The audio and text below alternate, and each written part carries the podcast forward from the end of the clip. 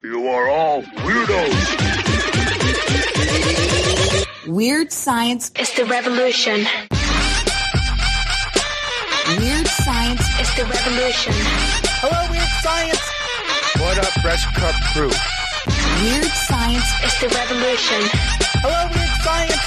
I like to kill.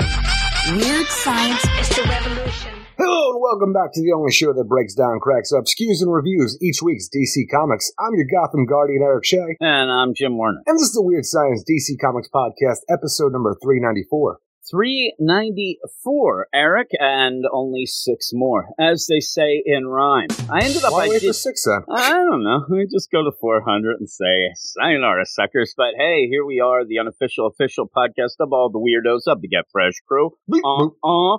And with that, we have a bunch of bat centric books. This was a warning to me from Matchbox 20's own Rob Thomas last week. So we end up, he was right. Uh, I ended up waking up at 3 a.m. last night just in honor of him. But not only because of that, I thought that the house was under attack, Eric. It was crazy. We, I, I'm sitting there and I hear it. It really sounded like somebody was throwing snowballs at the house. It's very cold, but there's no snow realized that I had left a case of Diet Coke on the porch and they were all exploding and things Nice, were flying all over. And I didn't think they'd fly So fly it's not the neighborhood that's the problem, it's just you. It's just me. It Yeah. was the Diet Coke firework display. It was crazy. It woke me up twice. It was very loud. And then I still wasn't convinced it was that. Of And course it- not. Why would you? It's Well, Sasquatch. Then it then it happened again this afternoon, and I legitimately then went out and saw it. And I'm like, I don't know. Maybe it is still kids throwing kind of smelling like So- diet soda pieces of ice. you woke up at 3 a.m. because you heard these things, saw that your Diet Coke was exploding, and said, huh, I guess it was something else, and then you had to wait another ex- except Well, that you I had the evidence I was of like, the oh, Diet Coke is. I did it before. I just I Oh, had it it, is what the it is. last time. I should have just thrown the Coke away, and I actually thought they all had exploded. They did not. One other did, and it scared the pants off me again, Eric. And I wasn't really wearing pants, so maybe it scared the pants back on me. I'm not sure. But it did end up kind of freaking me out. This week, my son ended up finding his roommate dead in his stories. bedroom, right? So I thought maybe it was that guy's coming to haunt me. I never met the guy. I don't know why he's haunting me, but man, I don't know. That's what happens. I have the luck of the draw, not of the Irish, Eric, maybe of the German. Not very lucky, those Germans. And we're going to hear from Germany, straight from Germany later, straight out of Germany. Isn't, isn't that a rap album back in the day? We're going to end up hearing from Germany and getting a little idea of what the German comic scene is later in the mail. And also, eh, people have been asking for it. It's finally happening. A legitimate email from Manship. Manship Look at that. is going to email, messes everything up. He, uh, he's talking about books. He calls them the wrong things. Classic Manship. So that is something to look Sounds like weird to. science to me. Exactly. So we do end up having some mail, but again, very, very Batman family centric podcast here. But before we get into things, and maybe even a little twist where I could use the Heyman song, I don't know. I think I could make it work, Eric. I, I think I could, but I, I don't know. But with all of that, before we get into the actual meat and cheese of the podcast, please go over to Twitter at Weird Science DC. Follow us. We'll follow you back 100%. Go to our website, WeirdScienceDCComics.com, where you can see a bunch of reviews for the books that come out each week from DC Comics. And then go to our Patreon, patreon.com slash Weird Science, where you get a bunch of things as well as supporting us for what we do here on this field. I mean, we haven't taken a day off in seven years, Eric. I don't know. Is that worth something? It doesn't seem to be, but maybe it is. It just shows we're crazy. But we also have a bunch of shows on the Patreon exclusive to that. We put a lot of hard work into that as well. And this week, the big spotlight episode that we always point out, picked by the badasses of the Get Fresh crew. They ended up picking Justice League versus uh, the Legion of Superheroes number one. The big book. Yeah, oh yeah. The winner Uh, event. uh, oh my goodness gracious. Eric Shea's winner event. Is it all of the mind? I don't know. it might be Titans United number five. Never you mind. Yes, Titans United number five. A bit of the hyper time there, right? As we It's call it. all wrong. and we went through those. Now, with that, I'm not going to say that me and you like Justice League versus the Legion of Superheroes. I'm, I'm No. not going to. Not going to tip our hand here. We we may not have liked it that much, but during it, Tip the hand. me and you kind of got in an argument a bit, not an argument, but a discussion. I said, I just don't like the Legion of Superheroes. They, they're nonsense. They're not for me.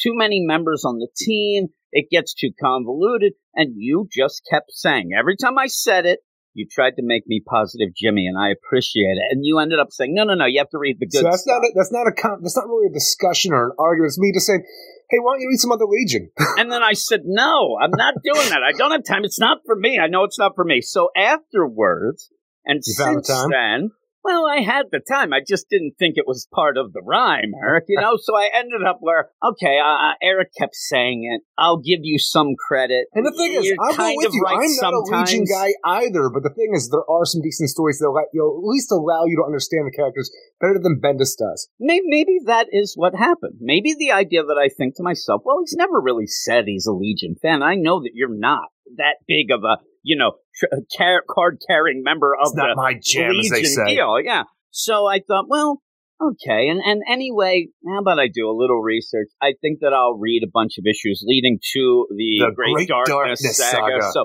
I ended up saying, all right, I'll do that. Started reading it. I have to admit, even where I ended up looking up, because then I'm, I'm deep in as I get. I'm like, stay back there, Rose and Lisa. deep in research. Pink, you're back here. I'm now Legion of Superheroes. So I end up looking up, hey, best stories. Of course, the Great Darkness Saga comes up, but I kept seeing more and more people saying that they didn't like that, that that is actually an overrated story. So I like how I like, feel okay, about the Phoenix Saga. Mm, again, and yeah, so I'm sitting there and I'm like, well, I'm still going to read this. I loved it. I'm telling you, I for me to read that all, and then you ended up even. I told You're you, welcome. and that's the thing. I end up where a lot of times, if I'm in a fight with you, I wouldn't admit you're right. But I ended up like, hey, I'm reading this. It's pretty good. I'm, I'm getting on board. I'm sending you screenshots Oh, yeah. that are really where I just went to a random issue, couple issues before the Great Darkness Saga starts. And yet when I get there, I am given characters and their abilities in ways that I've never imagined, Eric. And I'm, I'm doing that. And you go, hey, who's Fleshed your favorite members? characters? I'm like, I like Mono. I like the Power. Like, and they were pretty much your favorites as well, which was funny. Uh, but with that, I ended up I think we only shared Shadow Lass, though, personally, because I'm a big Wildfire fan I said Wildfire, and, and, Ultra, I also, Ultra Boy. yeah, I like uh, Mon-El, and I also was getting a kick because there was Invisible Kid who ended up showing up right before the Darkness Saga in every issue. I'm new here. I'm like, eh, they, they're Naomi. Oh my goodness, it all works out. But I had a lot of fun. I just wanted to let everybody know. Yeah, if, if you don't like that Bendis book and you aren't into, because it's hard right now to say that new readers jumping on, say, since Rebirth, they're not going to get a lot of Legion except Bendis. So you kind of get, mm, like, It's yeah, kind of how maybe I it's not about for me. everything since Bendis came over to DC. Is like, I'm not really digging anything that he's putting out. I'm going to go back and read older versions of these Well, characters working maybe with. that's his diabolical plan. Oh, yeah. He's a gem He's in selling back issues by the He's fucking stockpile. He's showing us we should read back issues, and I and when I get people, and this happens a lot too, where a lot of people at the moment they're a little jaded with what's going on, even some announcements this week and It's things you. like that, and they end up saying like, "Hey, I know," and I do try to steer them to some things. Now I may do the Legion. Now with that, I'm sitting there thinking, thank God people aren't like. Oh, I don't think the Justice League's for me because of the Bendis stuff. That's just Bendis nonsense. But again, that is on the Patreon. Just a little aside to let you know. Thank you. and it was Justice League versus the Legion of Superheroes number one. I'm guessing I didn't really sell you with that back issues you were doing with Shazam, though. Captain Marvel, Whiz Comics number two. Yeah, yeah. I ended up really liking Golden that. Age though, tough at times, though. It is, but that one's fun. And Yeah. you know what? The best thing about the Golden Age stuff when I end up doing a lot of the stuff, and a lot of that is on the Patreon, very short issues. Oh, a lot of them are in anthologies that they're really quick and stuff like that. But that was even fun with the Captain Marvel slash Shazam stuff. That if you don't know what we're talking, it's on the feed that you can go and listen to right now, just this regular feed. But with all of that said and done, all you weirdos out there, we have to sit back. We're going to give a little bit of a shout out, Sit not to Snooky. Duke, not to Snooky Duke in Kensington or Ogontz Avenue, Eric. This is the I'm not going there. badass roll call. Ah, ah, I feel like rapping tonight, Eric. I, You feel like actually, rapping every week. now that I, here is my deal. It was a I think ploy there'll be a too. week where you don't start with the uh-uhs. Now, maybe that will happen sometime. I don't. I, I think I even do that on the Marvel one when I do it myself. But I better get going. But I do want to say real quick, Eric. That I wanted to talk about that Legion stuff to get the positive Jimmy in. Here Oh, are God. the badasses: Ronnie G Comics and Pop Reviews, Ted Probst, I Love Punchline, Michael S. Forrest Pauly, Cam, Joseph Wodzik, Matt Razor, D-Man 3000, Lady Abby, Matches Malone, Niels T-Wort, David Fink, Joey Bercosco, Stephen Baum, Jason C. That's Sue 42 to you and me, Michael G. Ken Hallett, Comic Boom, Rock A. Cellar Dweller, Mark Jager, Algin Stoja, Nick Adams, Ruben, Carlos, Lone Wolf Marv, Luke Hollywood, Simon, Luis, Manship, here from later, Andrew in Belfast, feeling good and better. That's good, Swanee, Anthony G, Josh Vermillion, my man Pete from NYC, Batman Beyond, a Mark, our man Rob Lewis, Brandy Murray, and Double A Ron. Little shout out to the all time great Reggie. Reggie and Rob Thomas. Boom, boom. There you go. I, I wanted to just name some random 90s guy, and I'm like, who was the guy from, I don't even know what band I was thinking. Rob Thomas. Rob Thomas. It always comes back to that. Here you go. Perry Farrell. All right. And that is the intro here, everybody. And like I said, let's get on to the books where we're going to do a lot of bat centric stuff. Maybe the Heyman song, Eric, right? About Why? Why do we need the Heymans?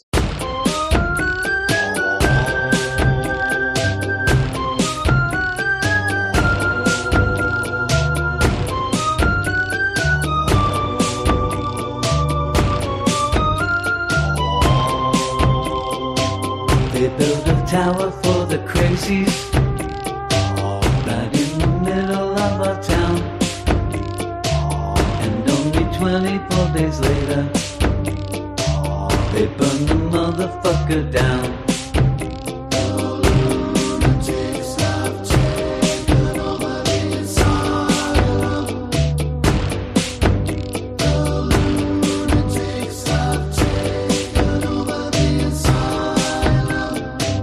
They say that hindsight's 2020. Don't think Nakano understands. I think I just saw an avulsion running with scissors in her hands.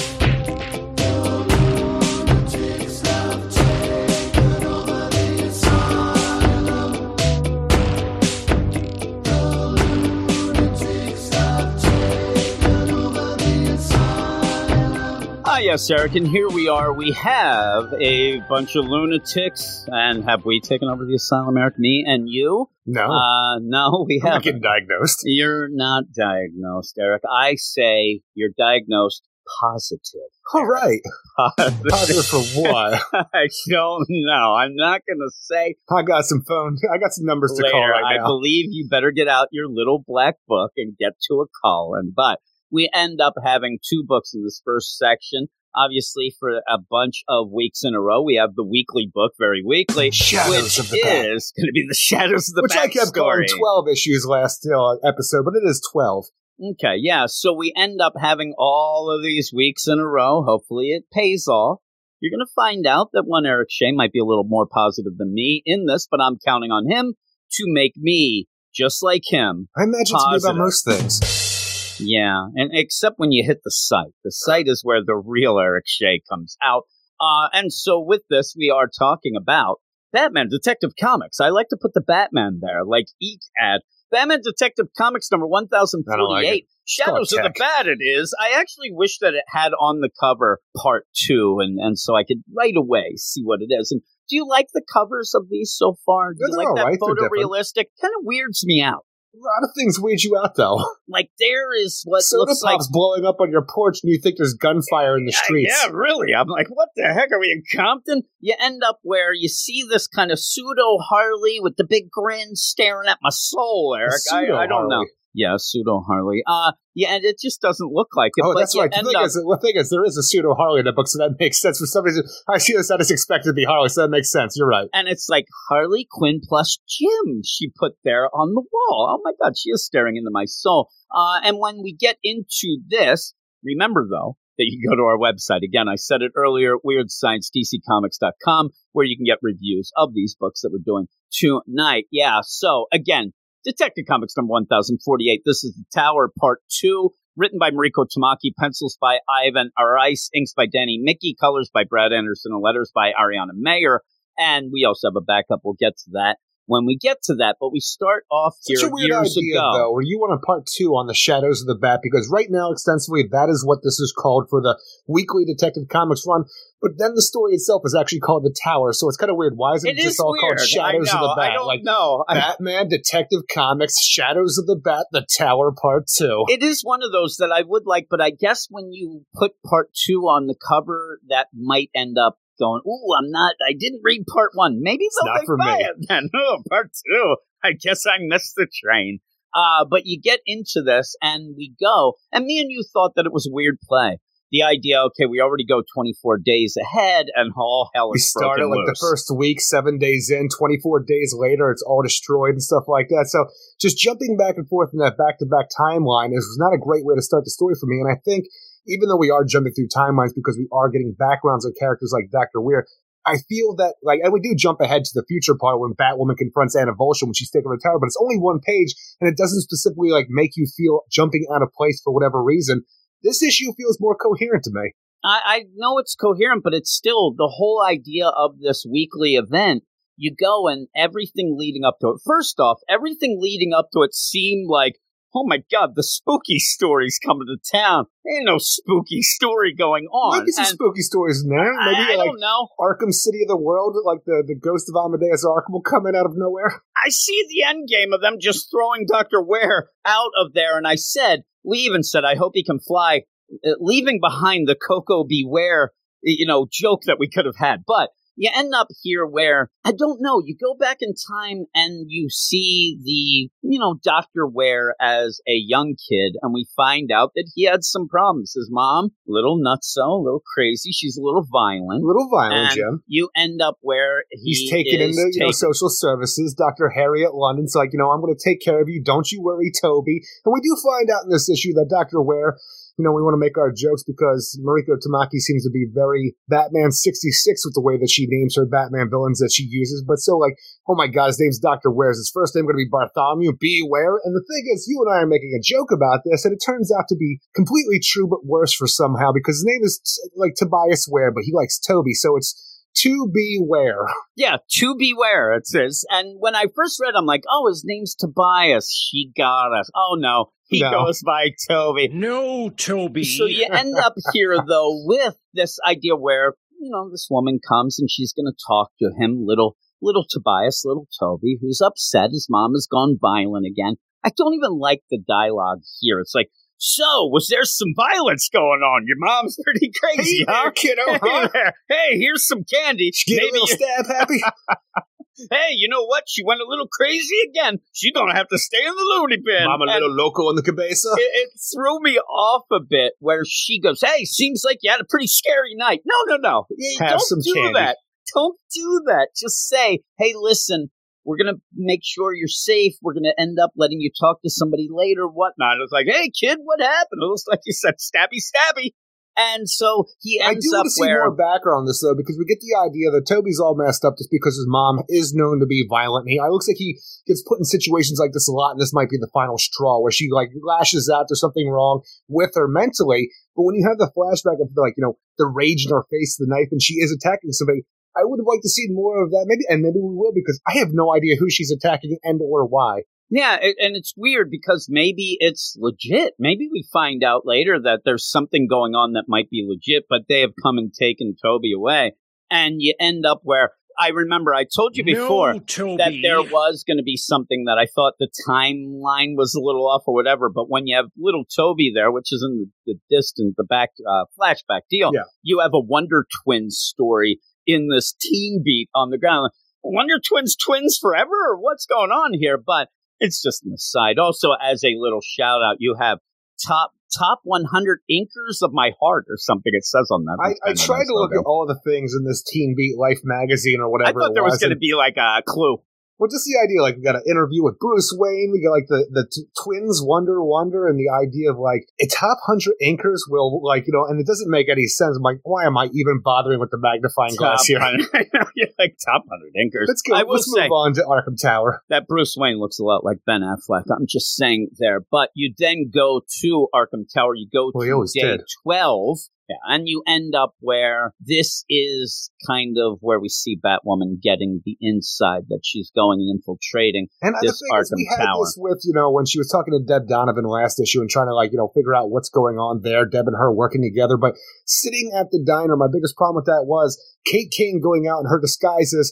I'm putting on a red wig to hide my shorter red hair. And the thing is, even when she comes in here as Dr. Frau, who's getting an interview with Dr. Ware, whether, like, you know, to be a part of the Arkham Tower and stuff like that, and get the 411 on who Tobias Ware is and find out who he is in his background, just the idea that Kate Kane, who is a socialite, you know, part of the Kane family and attached with the Wayne family, I, I still don't know if longer hair is going to cut it. Like, she's not Matches Malone here. Yeah, really. It'd be funny. She had a mustache. She's got a toothpick she's in her got mouth. the match there. Uh, but you end up having something where it was funny because you brought it up to me, and I think you're right on. The idea that you're playing with Toby Ware and you really wanted to nail down, you end up having the weirdest forced dialogue to start this, where you end up having this made up character, Frau, where you end up having Dr. Ware say, Oh, so Frau, like brow? Yes, like where, like bear. And I'm like, what? What are, what are they Was, playing was? Mariko Tamaki afraid that people were saying Dr. Weir? Yeah, I think that, and it's funny because I Or think is that this that more of got a to you. against me because I always think like I, with the idea of tear or terror when you read it. I think if people listen, I think you actually said "weir" a little earlier because I I, think have. it's in your mind. And then I'm like, thing is, I never thought I actually said it out loud on the podcast, but I definitely thought about I it. I think that you said it earlier, and Shit. it made me kind of giggle. Uh, so you needed that. That's nice. Now I we're, didn't. we're going to continue this stuff I'm not a where yes, we're going to continue the stuff that I'm kind of getting a little upset about. The idea that they have set up this Arkham Tower in the middle of Gotham, and they have the guy who's, you know, pretty much the director, and nobody has any sort of background on him, any of medical stuff, and also the idea of whatever medicines they're using. So you end up where he mentions, and this is a Tamaki thing where she'll mention things, and later it'll be mentioned again that they actually do find his degree online, but he goes, Oh, I probably should put up my credentials I got on the my you know, medical degree at at Dade, and the idea when we find out that you know he has, but why is Deb Donovan, journalist extraordinaire, not able to find anything and it on seemed like nobody else could. So Yeah. the idea that this is just thrown in there, oh, I should have put that up there. It's because there's not really going to be legit things. Well, I imagine it's one of those retroactive things because Deb Donovan's asking questions at the press conference and somebody's going in and like, you know, fudging all the stuff through that, like, you know, hacking and technology and, And that's stuff what like that. drives me nuts a little later Oh, when they go is. out of nowhere. Oh my God, it just popped up. Somebody emailed it. Who emailed it? Uh, Toby not beware. Oh, it's it's not a, like it just pops up and nobody looks into things. You have Well, that one of with those Mariko things. We just Tamaki a had in the, the Peacemaker TV show that just came out. The idea, like you know, Peacemaker leaves his car behind, and the police are there. We got to change the, the plates and registration to somebody else, so they don't realize that Peacemaker was there. Yeah, yeah. So the idea of this is again, Mariko Tamaki does fudge some of the stats, but it, it's okay here. It, you're right. It is a little better than last issue, and that was the bombastic beginning. You go, oh my god, everything's coming at us at once. We're kind of you know relaxing. We know how it ends. It's not going to end good. And I'm just a little bit happier too, just knowing as we take a walking tour of Arkham Tower, just to know, like, we- know we have Anna Volshin here on Nero 19, you know, the heavy hitters of Gotham. But I did at least see Mr. Freeze, so I don't know if he should be here because what he was doing in Task Force Z, but at least he's here. I know there is at least a heavy hitter and also Lady Clayface. Yeah, it's cool because we don't want Nero 19 to be the only one or Anna Volshin. Anna though. Volshin, these are not the names I you need. know that those are the names that are the heavy hitters here, but still, you end up where, hey, do you want to take a tour? And then suddenly you end up getting, oh, you know, Dr. Ware, you have a call. Really only to let Kate then go and call Oracle. It really is a backwards way It was of like the doing that. shortest call of all time, though, because like, okay, I have a call that is, um, Doctor Frau, can you please leave the room while I take this? Okay, Doctor Ware, and then she walks up. Batwoman, Oracle, do you hear me? Oracle here, did you? And the conversation's over on his end. He's already out of his office and interrupting her. I'm like, did we just need to make sure that this is the way that we know that it's Kate Kane? Yeah, yeah. Because it's the shortest think it was. conversation on the phone ever, and I have no idea. Like, he has become the Flash and walking in communication now. and and so with that, it is that Mariko Tamaki almost is the one who keeps having to explain her jokes and explain. But I guess you need But I'm that. still but just mad that it's Kate Kane, who is known in the city for being, you know, the freaking, you know, daughter of this prominent family and cousin of the Waynes themselves, and all she has on is a longer wig. yeah, and that that basically is, hey, what's what's your But disguise? she has gone with this style before in the past. longer red hair. That's my disguise. Uh, you know, so they end up going and you have a little background. A days mention all this, and we're coming out of that. Dr. Ware is going to give this tour. Now, with that, I kind of was confused here because you end up having Kate and Dr. Ware get into the elevator, and he ends up pressing a button that looks like almost like a thumbprint Yeah. deal. And then she goes, We're going to the basement for security? And there was never anything mentioned before about that. That is just out of nowhere. She says that. I went and looked, and unless I looked five times and didn't see anything mentioned, just a tour. We're going to go on a Well, tour. the thing is, the idea, maybe it's just because, you know, we're going to go see the patients and stuff because of the responsibility, and the idea, like, we're going to the basements and then the dot, dot, dot ellipses for security. Like, we keep the patients in an Arkham Tower. it's weird. it's an Arkham Tower, but our patients, who we do find out are the most violent, are in there, like, for security? Yeah, I just, we're going to the basement for security. And then he also says, oh, no, it's just the first floor we remodeled and the easiest to make secure. And then he says it's security. secure. Secure. It just didn't jive. It felt That's weird, know.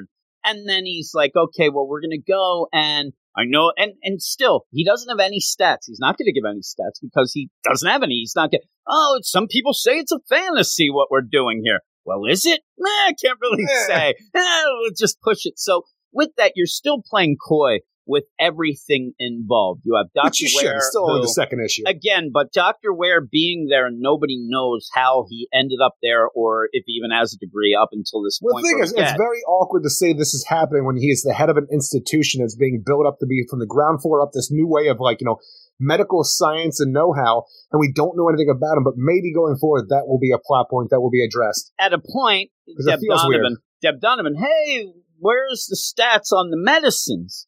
Oh, uh, we'll get those later. We don't really have them. Now, again, going to real life things, I've seen, I don't know if you have, Eric, but there are certain things maybe called vaccines where you'll even post exactly what's in them. People don't trust it. They're not going to trust a tower in the middle of nowhere with somebody who they don't even know who he is as a, a head, and then these quote unquote miracle pills that they will not divulge anything about. It's very the thing odd. is, the idea it goes a little bit against the idea of vaccines and not trusting those because the general populace of Gotham, while they might not like a gigantic tower full of the worst criminals in the city right there in downtown, the idea, hey, we're going to give these chemicals to these people you don't give a shit about. you okay with that? Yes. you might not be okay with it if they're there right in your neighborhood, and you're like, well, what And that's the happens problem. if this the doesn't work? in my mind. No, and, and that's the thing. I wish that the lead up into this would have been somehow that Mariko Tamaki could have figured out a way that there were people that the consensus of people, almost like voting for Doom in death metal, they People were in,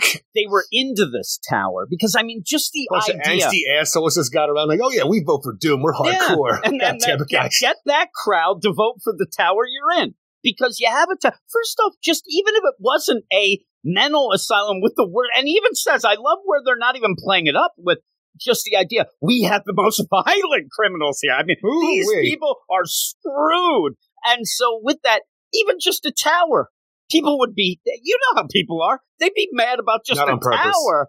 And then now it's this, and you're fudging the stats to make it. So I wish that things were being able to be swept under the carpet a bit because people were somehow, hey, all these things, fear state, all that. We're sick of this. Get those people in that damn tower and, you know, get out of there. But it's not that. People seem to be against this, but then they're fudging the stats, and it throws me off a bit. When I saw Mr. Freeze, though, things got a little better. Things seem to be more important. Things are more important because Freeze and Lady Clayface are there in my mind. It's the second chance did not work for Lady Clayface. But when we go to the idea that we have a woman in this tower who is just a faux Harley Quinn who wants to be Harley Quinn, it just draws up all these ideas that we're still dealing with Punchline and that what is the ramifications of her story and if well, she is going to stick around going forward, if she's popular enough to stick around going forward because we haven't done anything with her really since the Joker War, except some really lame backups in the Joker book. And now we have a faux faux Harley Quinn. And I'm like, maybe we are getting a little too much Harley when it's like, you know, this is your draw, a fake Harley Quinn in your Arkham Tower. And seriously, if that is a faux Harley Quinn, which they say and you would think it is, make her look different. Don't make her look exactly like Harley. It's very odd And the idea, what you Well, couldn't get? to be Harley I like it's Why like, hey, different? no, I'm saying Oh, if you it want was somebody me, who doesn't look like exactly like you. I'm there, like, dressed up as Harley. You're not Harley Quinn because when you do look at this woman who's jumping out there, like you know, how are you feeling today? Good, excellent. Yeah, well, this is my private place, so go, so goodbye, kind of thing. When you look at her, I'm like, holy shit, why is Harley Quinn here? And you know what the funny thing is? The play is like Mariko Tamaki. Hey, I want this character, Anna Vol'jin. I'm making. I want Harley Quinn. You can't have Harley Quinn. She's not going to be in there. All right, I'll do something. And again, though, it only lasts the panel. You don't even get your like. she blew up a food court. Uh, oh, I think she's Harley Quinn. It'd be like me. Hey boys, it's me, Harley Quinn. Zoinks! It's like there. when she blew up the food. I'm Harley Quinn. I'm two bananas and a bunny. Come get me. I'm going to kill all these guys and then three more. Yeah. Holy Harley! Quinn. This is me. I have a cigar. Holy camale, assholes! I do kind of just want a fat guy dressed like Harley Quinn Just smoking a me? cigar. Can it be me? Hey can be you. asshole! I'm not fatter. How dare you? Well, you're yeah, made you end up where she you. says, "I just wanted to have a cigar, Eric. I have fantasies. I'll I you don't one. smoke. Okay, thank you." Um, but yeah, you just go, "Oh my god, it's Harley. Why is she?" Oh, he just says right away, "She thinks she's Harley." All right, and she's like, "Hey, Good, everybody." good. Um, yeah. So again, you show Mister Freeze right away, like, "Ooh, this is fit." Now, is are we going to He find out wants that iced coffee, Jim. How you going to drink that iced coffee? we're, are we going to find out that that's some other asshole dressed up? What is this cosplay? What is it? Comic That's Mr. Froze. Yeah, Mr. Frozen.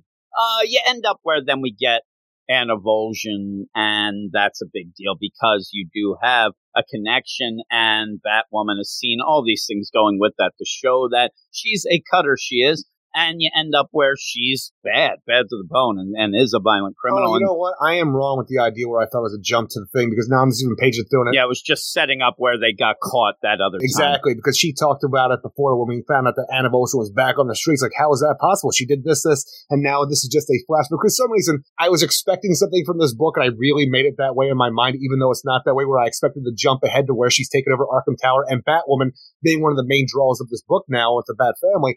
I really thought at first this was her in Gotham Arkham Tower after it had been taken over, but no, this is when she caught her to begin with. Yeah. She got out and then killed again, which that happens. Well, this seems like door. the original one. Yeah, and even with that though, you end up where you did have her meet her, and yeah, you said that they did play out. Remember when I said Kate never got the memo that she was Yeah. let out of prison then, but you realize that maybe the longer wig might not work out with something like this, and you have Anna Vol'jin go, "Do you smell some?" I feel like there's a smell. All of, a, all of a sudden, she's she's Agent Smith from the Magic. It's a smell. Yeah, really. No, it's it's that you know Kate may have dumped her pants when she saw Mister Freeze. I don't know, but that even comes up a little later. The idea of the smell and things that that seems What's to be a clue. and Chase talking about? Hey, um, did, did you talk to Anna Volson? She says there's a smell. Is that something? Yeah. So what know. is that? What do you think it is? That seems to be a clue of what might be going on, but I don't know. It's it seems very odd. It's going to be all of the mind. Everything we see right now. Oh my God, really you're back there. to the Outside, there's a thing going on. There's rotting bodies around, and people don't really know what's going Maybe on. Maybe that would be it. I mean, you could see that. mm, Maybe, but yeah, the whole thing goes down. Everybody's good to Got to work in a way of the mind somewhere. I guess that's Nero 19 who walks by and gives the, the wave, but they leave him hanging, and he's probably pissed. You don't want to get that guy pissed off, Eric. But all of this going down. now. Yeah, yeah, he's happy. And all this going down to also go with that deal that he had a bad childhood and he wants to have this tower and he wants to give this miracle cure to these violent criminals because nobody was there to help his mom. He was able to get past that. The system helped him out. He wants to pay it back. He's paying Which it is forward. this is all bullshit by the end because even after you see that you know he's supposed to get a, a um a uh, a van you know drive over to the Wayne the Martha Foundation for Children and stuff like that. The idea that he just then takes off because he's stolen the social worker Harriet London's you know credit card and goes and hangs out with a buddy and it looks like you know a freaking rundown palace and buys freaking and you're pizza saying when he was a kid. So yeah, Yeah. the system didn't help. He took No. advantage. He's not a good kid. He's not and a good he guy. is taking advantage now. Maybe His name is To Beware. Yeah, yeah. There's And no I way he's on. He's not on the up and up. There's there's no way that Just he the is. idea when you're sitting there at the end because he's a nice little kid. He's reading Teen Beat magazine, some Batman comic books. He's talking about how his mom gets violent sometimes, but he still loves her. And he goes off now. He leaves the hospital. Uh, he steals her credit card, hangs out with a buddy. Like, your mom going to get out? No. Why not? Because fixing what's wrong with people like my mom is a waste of time. This is the basis of his character going forward for the rest of his life. Because especially then, he stops eating pizza just to say "fuck her." And fuck them all, he says. And uh, it's kind of a weird deal in that almost He's like not I, getting better. I don't know if you got. I got a little bit. He's not a part I- of the second chance crew. no, this gave me like a Gary Frank Doomsday Clock feel. These panels kind of it kind of was a little neat the way that it did it with that that flashback deal, but. You do end up having Kate get her job, her undercover job Dr. as, Frau. as Dr. Frau. Uh, again, I guess that uh, Tell might be the idea. Doesn't look like Dr. Wear really cared much about that. He just wanted to give a tour. Hey, you're hired. And then you have you have Meridian Chase come in. Look, her credentials are easy enough to put on the system, just like Dr. Wear's. That's true. And then you have, you know, Meridian, Dr. Meridian come in, Dr. Wear, and he says, Chase, no, no, no, that's Dr. Meridian to you. I didn't go to med school for nothing. And the idea, hey, uh, by the way, I need to speak to that elusive Dr. Ocean that I think most people probably forgot about by this point because we never seen him. We've never seen Dr. Ocean. He's been mentioned. He was the guy who has the drugs or whatever this therapy is. Oh, that might be tricky to talk to Dr. Ocean because he's back to back pharma conferences right now, but I'll get in touch as soon as the thing. Anything else? So, Dr. Wear, and this almost feels like a Salem's Lot situation where you had like Kurt Barlow, who was the Draculas, the vampires, the whole thing, and you had his, you know, his manservant Straker, who was doing all the like day to day labor to try to keep face in the town of Salem's Lot. And then, you know, you have the, the silent partner that nobody saw. So m- maybe it's not of the mind. Maybe it's a Dracula. and that's the, that's the thing. It, it may be, and actually, it might even be the Wolfman. I don't know, The Eric. Wolf It's a Man, monster the Wolf party. Man, the Oh, Wolf geez, Man, the Wolf Man. Eric. It keeps going. I, I think that is a tell. But yeah, you even have Yes. where Dr. Chase Meridian, I don't want to call her Chase, she might get mad at me. She ends up saying, hey, and, and by the way, since I can't see the elusive Dr. Ocean, who may or may not be real, uh, Anna Ocean said she smelled something. Oh, whatever. So that is Weird. obviously like, again, Mariko Tamaki has those kind of tells where she will push something. So is that a real, you know, big thing? Is that, but it's so weird that you have a tower. You have the guy who won't end up divulging what sort of medication they're giving, but the guy who gives it can't be found. He's Dr. Ocean. I can only think he's Aquaman. I, you know, he's just there. Hey, That's the, everybody. the naming conventions of her so far, it's getting something there. So whoever it is has something to do with Something the ocean. Something to do with the ocean. I'm like, it goes back to Batman 66 Oh, yeah. rules. Yeah, I'm telling you, I was sitting there. It's like, oh, ocean, sea, sea, Yeah. Catwoman. Oh my God, it's you know whoever. Some kind of submariner. Why? Why does Doctor Ocean have a trident? And and hey guys, I'm not Aquaman's. Hmm, it's, it's going to be something ridiculous that is involved. It's gonna be a weird thing, like out of nowhere. Like we have It Rick will. Flag's Suicide Squad, where he picked up the fisherman last time. So is this gonna be the fisherman, Doctor Ocean? I, uh, Rick, I, I have to go make a like a freaking a presentation over at Arkham Tower. So could I'll be back to take on Amanda Waller later. Black man.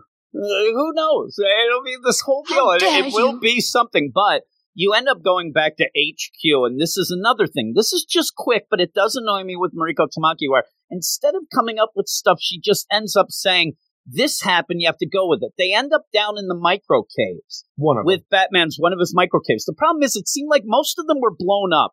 You could, you didn't have to go to exactly where Mister Worth blew up the tunnels. No, he you didn't. has other, but instead they go, "Oh. We man, it. it's good that we fixed these tunnels after they exploded." You didn't need to do that. You could have been anywhere. You could I, have I just, just been really somewhere. want to see the situation where, you know, from what we saw in Detective Comics, where Bruce Wayne went into the sewers and he has a setup here where Kate Kane can grab a hold of the wall, one of the side of the walls of the sewer, push it in like it's a goddamn Temple of Doom and Indiana Jones trap, and then a panel opens up where there's another room inside where you have all these computer systems set up for Oracle to sit, which getting down there with the canes that we see her with in and Batgirl's gonna be a problem. But the idea of what we saw is that Batman is down there with a freaking pickaxe getting the work. How did he put all this together? You know what the funniest thing is? Even when the guy doesn't have money, they're taking advantage of his hard work.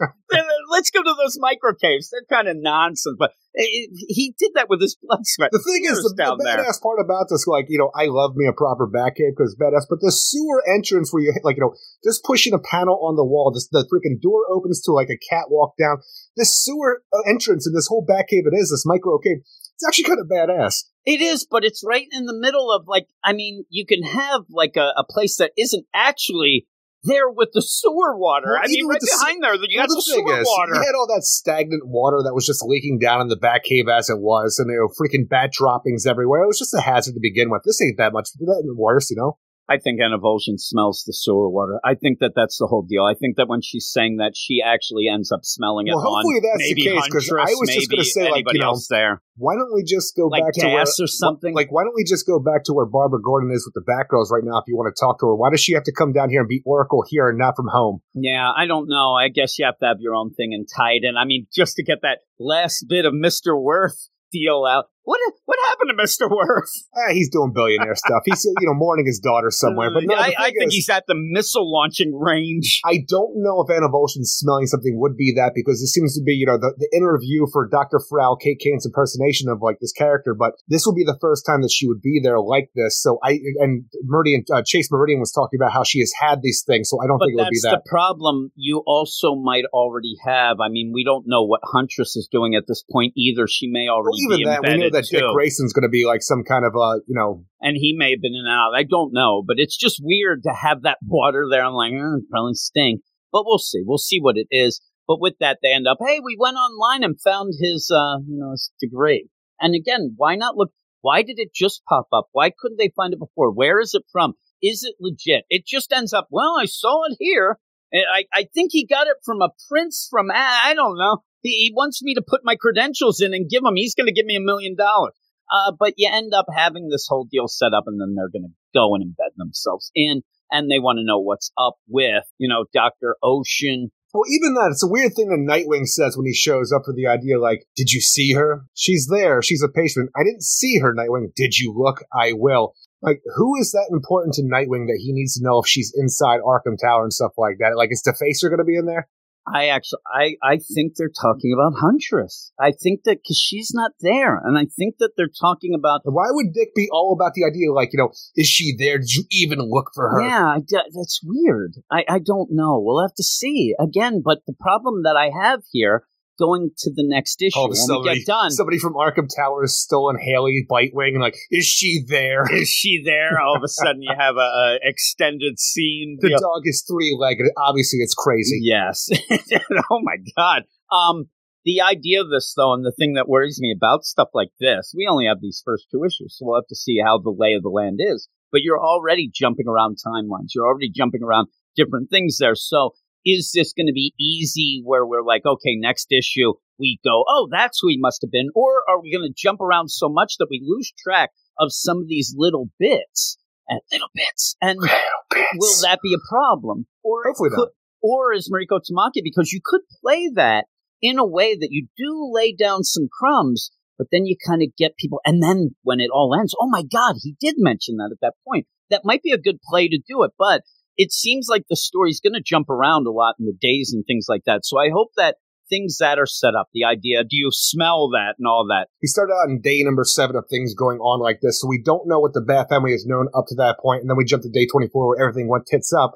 So now we're just going to build on that for the idea that, you know, they know some things, they have some things in the works, and hopefully with each issue, like we did with this, even with the background of Dr. Wear, we will get these crumbs laid out for us and have a better storytelling method because I like the way this is depicted more than the first issue. I do. It's just uh, the weird play too would be like we don't even know really what what we know that all hell broke loose in day twenty four. We don't know what led. I, I wish that we knew maybe at this point a little more so we could see. Ooh, that's going to screw them later. Whatever. We'll still see some things like that. We'll see how it goes. But you already said. Then we go in the flashback and see uh, old Toby to beware. Uh, His boy going and Rob. stealing and No, his boy Rob, Toby. and stealing the credit card, getting some pizza, lying that it was his mom's, and then saying F her, F everybody. So he doesn't seem to be in with the healing as much as he was playing out. But then we go to this backup. Well, I was an the angsty kid too, maybe. Maybe he grew up a little bit, Jim. Maybe. The weird I mean, he I'm could. at this.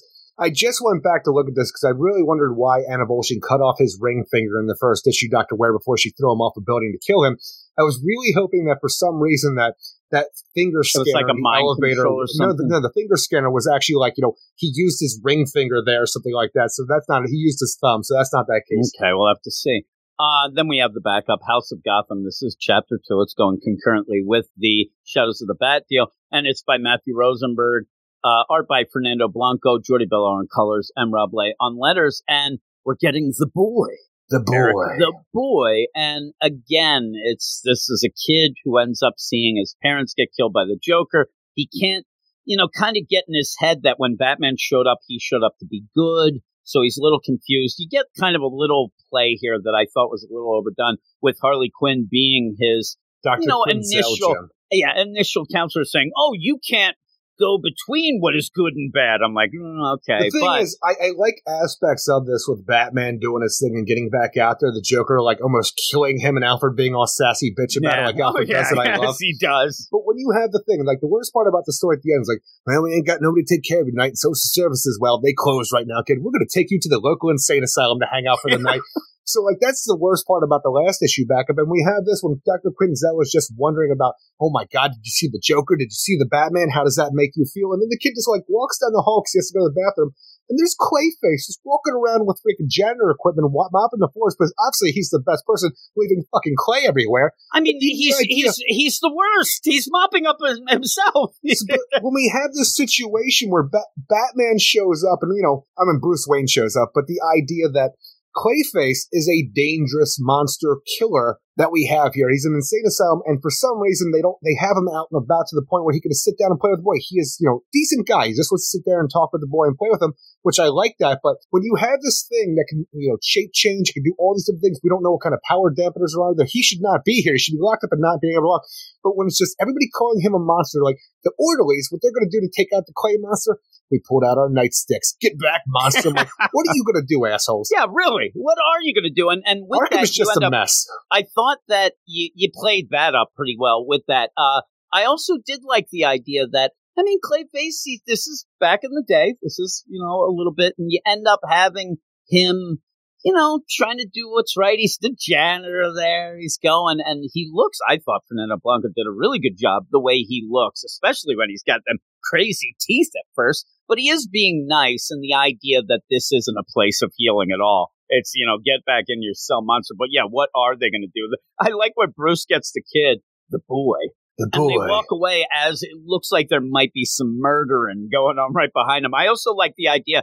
Bruce ends up having the biggest shiner I've ever seen since Rocky and goes, Hey, get me, concealer. get me that touch up concealer. I'm like, that is still swollen so bad. I wish he would have cut me. Cut me, Mickey. And you end bad. up where he goes. Um, you look at it when he's sitting there, it is bad. When he's there at the computer, it's huge, but it doesn't matter. And he ends up where, yeah, this isn't a really good place of healing. And I'm going to take this boy and I'm going to send him to where he should be okay, where he's going to go to, like, you know, a Wayne. It's such a funny idea to me, though, for where we are so early in this, because the Joker's still kind of newish to Gotham, like Batman still like it seems like he underestimates him at times, and that's why he was able to get the upper hand on him here.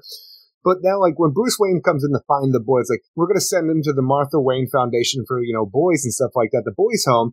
And I just think to myself when Jason Todd was like, you know, first to like, you know, after post crisis, when it's like, all right, you're gonna go to Ma Gunn's home for boys and stuff like that, where Jason would realize that she's a bad lady freaking using these kids. I'm like, why why didn't you send him to that, you know, the orphanage or like just the boys' home that was based off of your mother?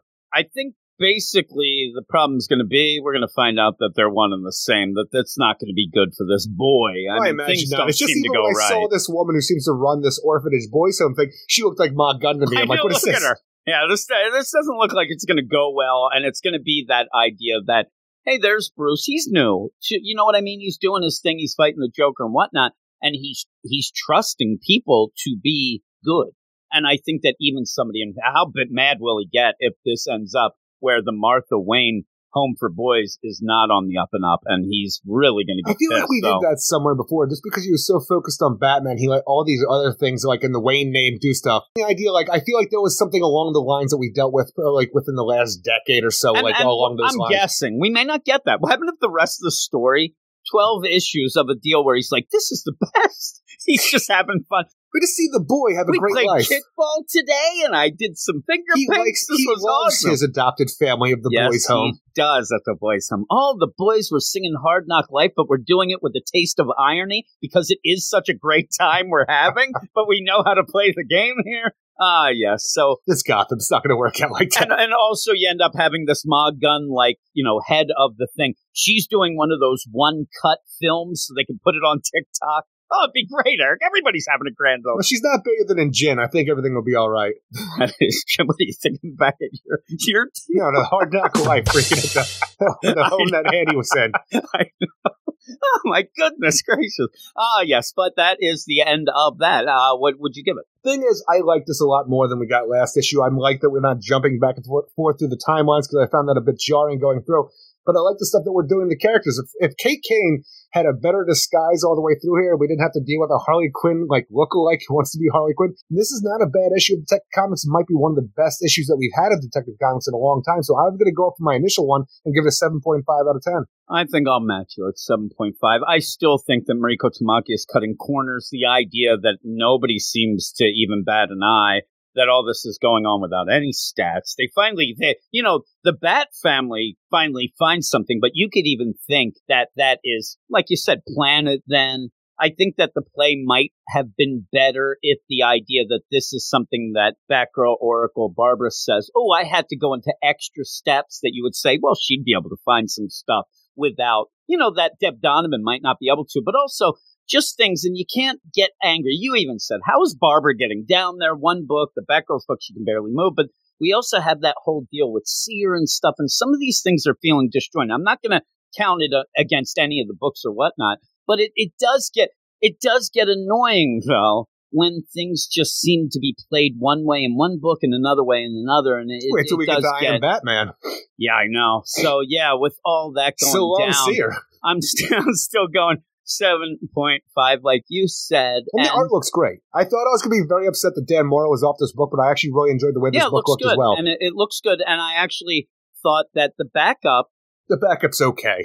It's this issue's weird with what they're they're, not doing. infuriating anymore. This, whole- is no whole- I don't know, midnighter no, though. agreed. The backup's not as bad as anything like that. Just the idea, I'm still mad that they sent a small boy who watched his parents get killed to Arkham Asylum and just hang out with Clayface. Well, soon enough, we're going to find out that Batman also puts, you know, an abused dog right in the line of fire. But that's just That's me. fine. He's a Eric. bat dog. That's me. Yeah. So we're going to go to that next book, which will have that story that I saw a lot of people applauding. It is I Batman. did that years ago. Urban Legends number eleven. We're gonna we're not gonna get into that fight again, are we? We'll, No. we'll talk to it when we get. We end up You'll having see the my first side story. now.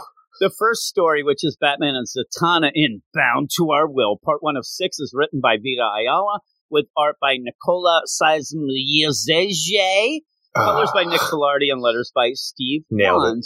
And this ends up being a cool concept.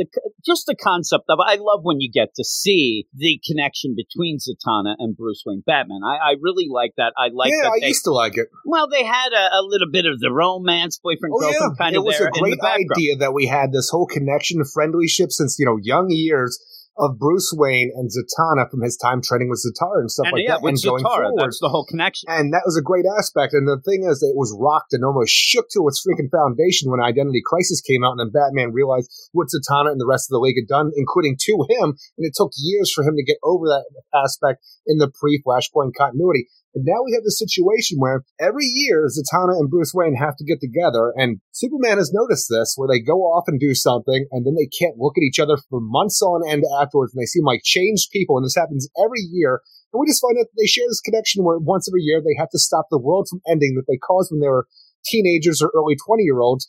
And it just ruins their freaking relationship for me completely with the way that not only does Batman seem like he hates Zatanna for all this, but just the idea that they can't even look at each other for months after this doesn't make goes down. sense to me because they end up going off and they have and Vita Ayala does the deal a nice place a simpler time and you see the setup where they're you know goofy little teenagers Zatanna's working some magic. Goofy little teenagers. Look, as soon as you start cutting the freaking your blood on getting blood Hey. from your freaking palm of your hand and putting it I'm into a not spell, here to judge shit's happening. yeah I, I'm not here candles. right They're, they're releasing the Sanderson sisters and doing even worse shit. I mean seriously they both have hepatitis you know that I mean that's a given I don't even know what hepatitis is Like I don't even know what to say because you are cutting the palm of your hand, and I have no idea why anybody does that because it's just the worst place to get your hand cut. Putting that into a jar, but then for some reason, Or Zatanna, he's biting their biting their lip, and then blood is freaking running down. I'm like, what is that doing? Or are you just excited to see the other bloody psychopaths? And so with this, it was one of those where they want to have a little bit of the mind meld going. so they do that. Well, they did. They saying, they had the people spell. go to any lengths to try to say like, oh, we have to be really connected before we have sex. All right, do your I hoodoo. guess. I mean, really. And so this is when they're Gotta be younger. really connected. so they end up Fuck. opening up something. You don't even get it. it looks like a I have portal. no it idea even, what this is. It even looks a little like the tear and the multiverse. Like it's no, no, no. just It played out. way better than Tear in the Multiverse because that is just like a thin, thinly sketched lightning bolt. So they end up bound to our This is the will, end bound of the to our world. deal. They end up stopping it. Somehow they realize afterwards that each year they have to go back and make sure they stop it again at that same exact time. Now, with that, I can't think of anything in my mind that would make them not be able to see each other eye to eye, or, you know, unless I don't know, because they go to do this because they're saving the world. Yeah, they, they done messed up They are the cause. but they yeah. do it together. But I don't get this idea of I can't look at her for two months. Superman realizes this and plays up like he's, you know, grandpa. Hey, I don't know what's going on, but you guys and we have a team here, and I don't like how you look at her there, and I better not see that again. Even Batman goes to Zatanna. He gave me the shovel talk. Yeah, even that, I had to look up what the shovel talk was. Well, like the thing is, I knew what they were getting at, but I've never heard it referred to as the shovel talk. But apparently, it is a thing. But the my idea that, shovel talk is in Clueless, by the way. That's just Okay. me. but yeah, that's but just good. the idea that we have to have Superman on top of. I, I'm telling you, I hate what this does to Batman and Zatanna's dynamic and long term friendship they had because I. No, I might be on the freaking outside here, but maybe one day they can get together. I don't know if you're not. Maybe you're a Catwoman mind it. Batman stand, but whatever, or Black Canary Batman stand. I don't know. I mean, and, and while that's all going on, if Constantine wants to join in, I think they're both up for it, Eric. Fair it'll, enough, be but a, it'll be a hell of a Just the time, idea right? Superman, the best friend of Bruce Wayne, Batman here has to say, you know what, you, you treat her right, Bruce. You don't take advantage of her. like, I'm like, who the fuck are we talking to right now? I know. He's like, really? Like, seriously? I'll Well, be a perfect gentleman, Superman. I'm like, I don't know who these characters are, but I don't like them. and even then, I'll be a perfect gentleman. No, how about this, Superman? We're going to a rift that we have caused as teens. We have to go each year to stop it. Superman could say, hey, you want my help? You're not good with magic, buddy. Stay back. Boom. And so with that, it does remind me of that Wonder Woman Batman I agree. Friends You deal of the Wonder Woman. and I'm like, I for some reason I always just kind of dismiss what you, You tell me. I feel it's like dismiss I don't know, me. maybe I'm an asshole. Maybe that's what happens. But the thing is, you're right, and I, I I get the feeling of this as well. You have Batman and Zatanna instead of Batman and Wonder Woman who have to go and stop demons for like the end of the world from happening. The Gentleman Switch is having that character. He never did anything for that story, so it does feel a lot like that. Yeah, and again, I'm not a big Tom King fan. There's a spoiler alert, right? but yet these stories, and there's the other one later.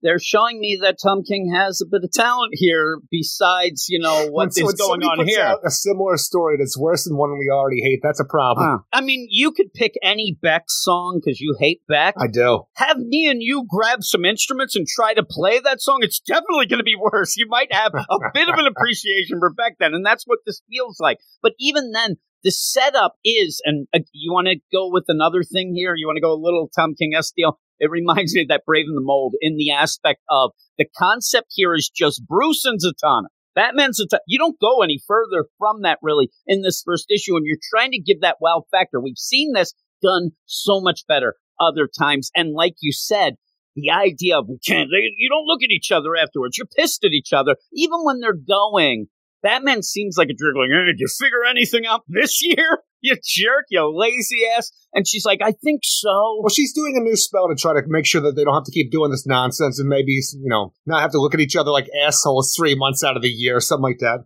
when you have all this go down and you see what actually happens when they try to up the ante, they even say this, you know, this crazy spell and the effects, it's spreading. We're going to have to stop this. We need to stop this now. And when they do it, anything happening in any of this where you would think that they go back to the, the Hall of Justice and they can't look at each other in the face, I don't get any of that. And it never feels the idea that they were, you know, little school kids giggling and trying to do their little man. Maybe they're in their 20s. Yeah, even so, but it doesn't. But now, yeah, if maybe it, teenagers. if it was something that they were older and they should have known, maybe they should have known better, but it never gets to a point where I think, oh, I see why they don't like to look at each other later. Now, shit goes wrong. We also didn't even mention at the beginning, you just have some kid randomly running around Gotham and jumps into a, a trash bin and gets taken uh, you know, by evil Nazi-looking scientist deal. really, indescript Nazi evil Yeah, scientist that's all lady. I saw. I don't even get to see what. It, it's so weird. All these things are just thrown at you, uh, and then by the end, Like as we it- said that too, and I moved past that point and completely right because it doesn't feel like it belongs in this story. And then as soon as we get to the Hall of Justice, we started talking about this. Like I completely like took it out of my mind and forgot about it completely. Here's the weirdest thing about this story and a thing. I saw DC and the editor of this book ended up tweeting out and saying, Hey, everybody, check out the lead story from the, this week's Batman Urban Legends. But Right. it was the Mark Russell story That's weird. that she said. That's, yeah, that's not the lead. It seemed weird, right? So when I opened this up as we're going to record, I thought, Oh my God, maybe they shifted it around and the real copy ends up having, I'm like, oh no, no, that was that bullshit at the beginning that meant nothing. So you end up where they try to do this spell, it's not working. Well, I the thought, thing is, it did work. It seems like it because it looked like there was a freaking like you know stitches going across. You know, magical stitches closing the gap of the end of the world right now, and they're like. They have done everything they need. They have actually saved the world, but for some reason, what they have done now, where it seems like it is what they have been trying to do for years, the like magical ripples, where everybody, Doctor Fate, Constantine, everybody feels it throughout the world, and then our heroes are just kind of knocked out, and they're like approached by somebody who seems to be evil, but indescript knows? Nazi exactly, lady. but you don't even see her face again, so I can't even say it's the same person. I- she's like, anybody be able to fill up this inkwell? I want to do some calligraphy. she's got a.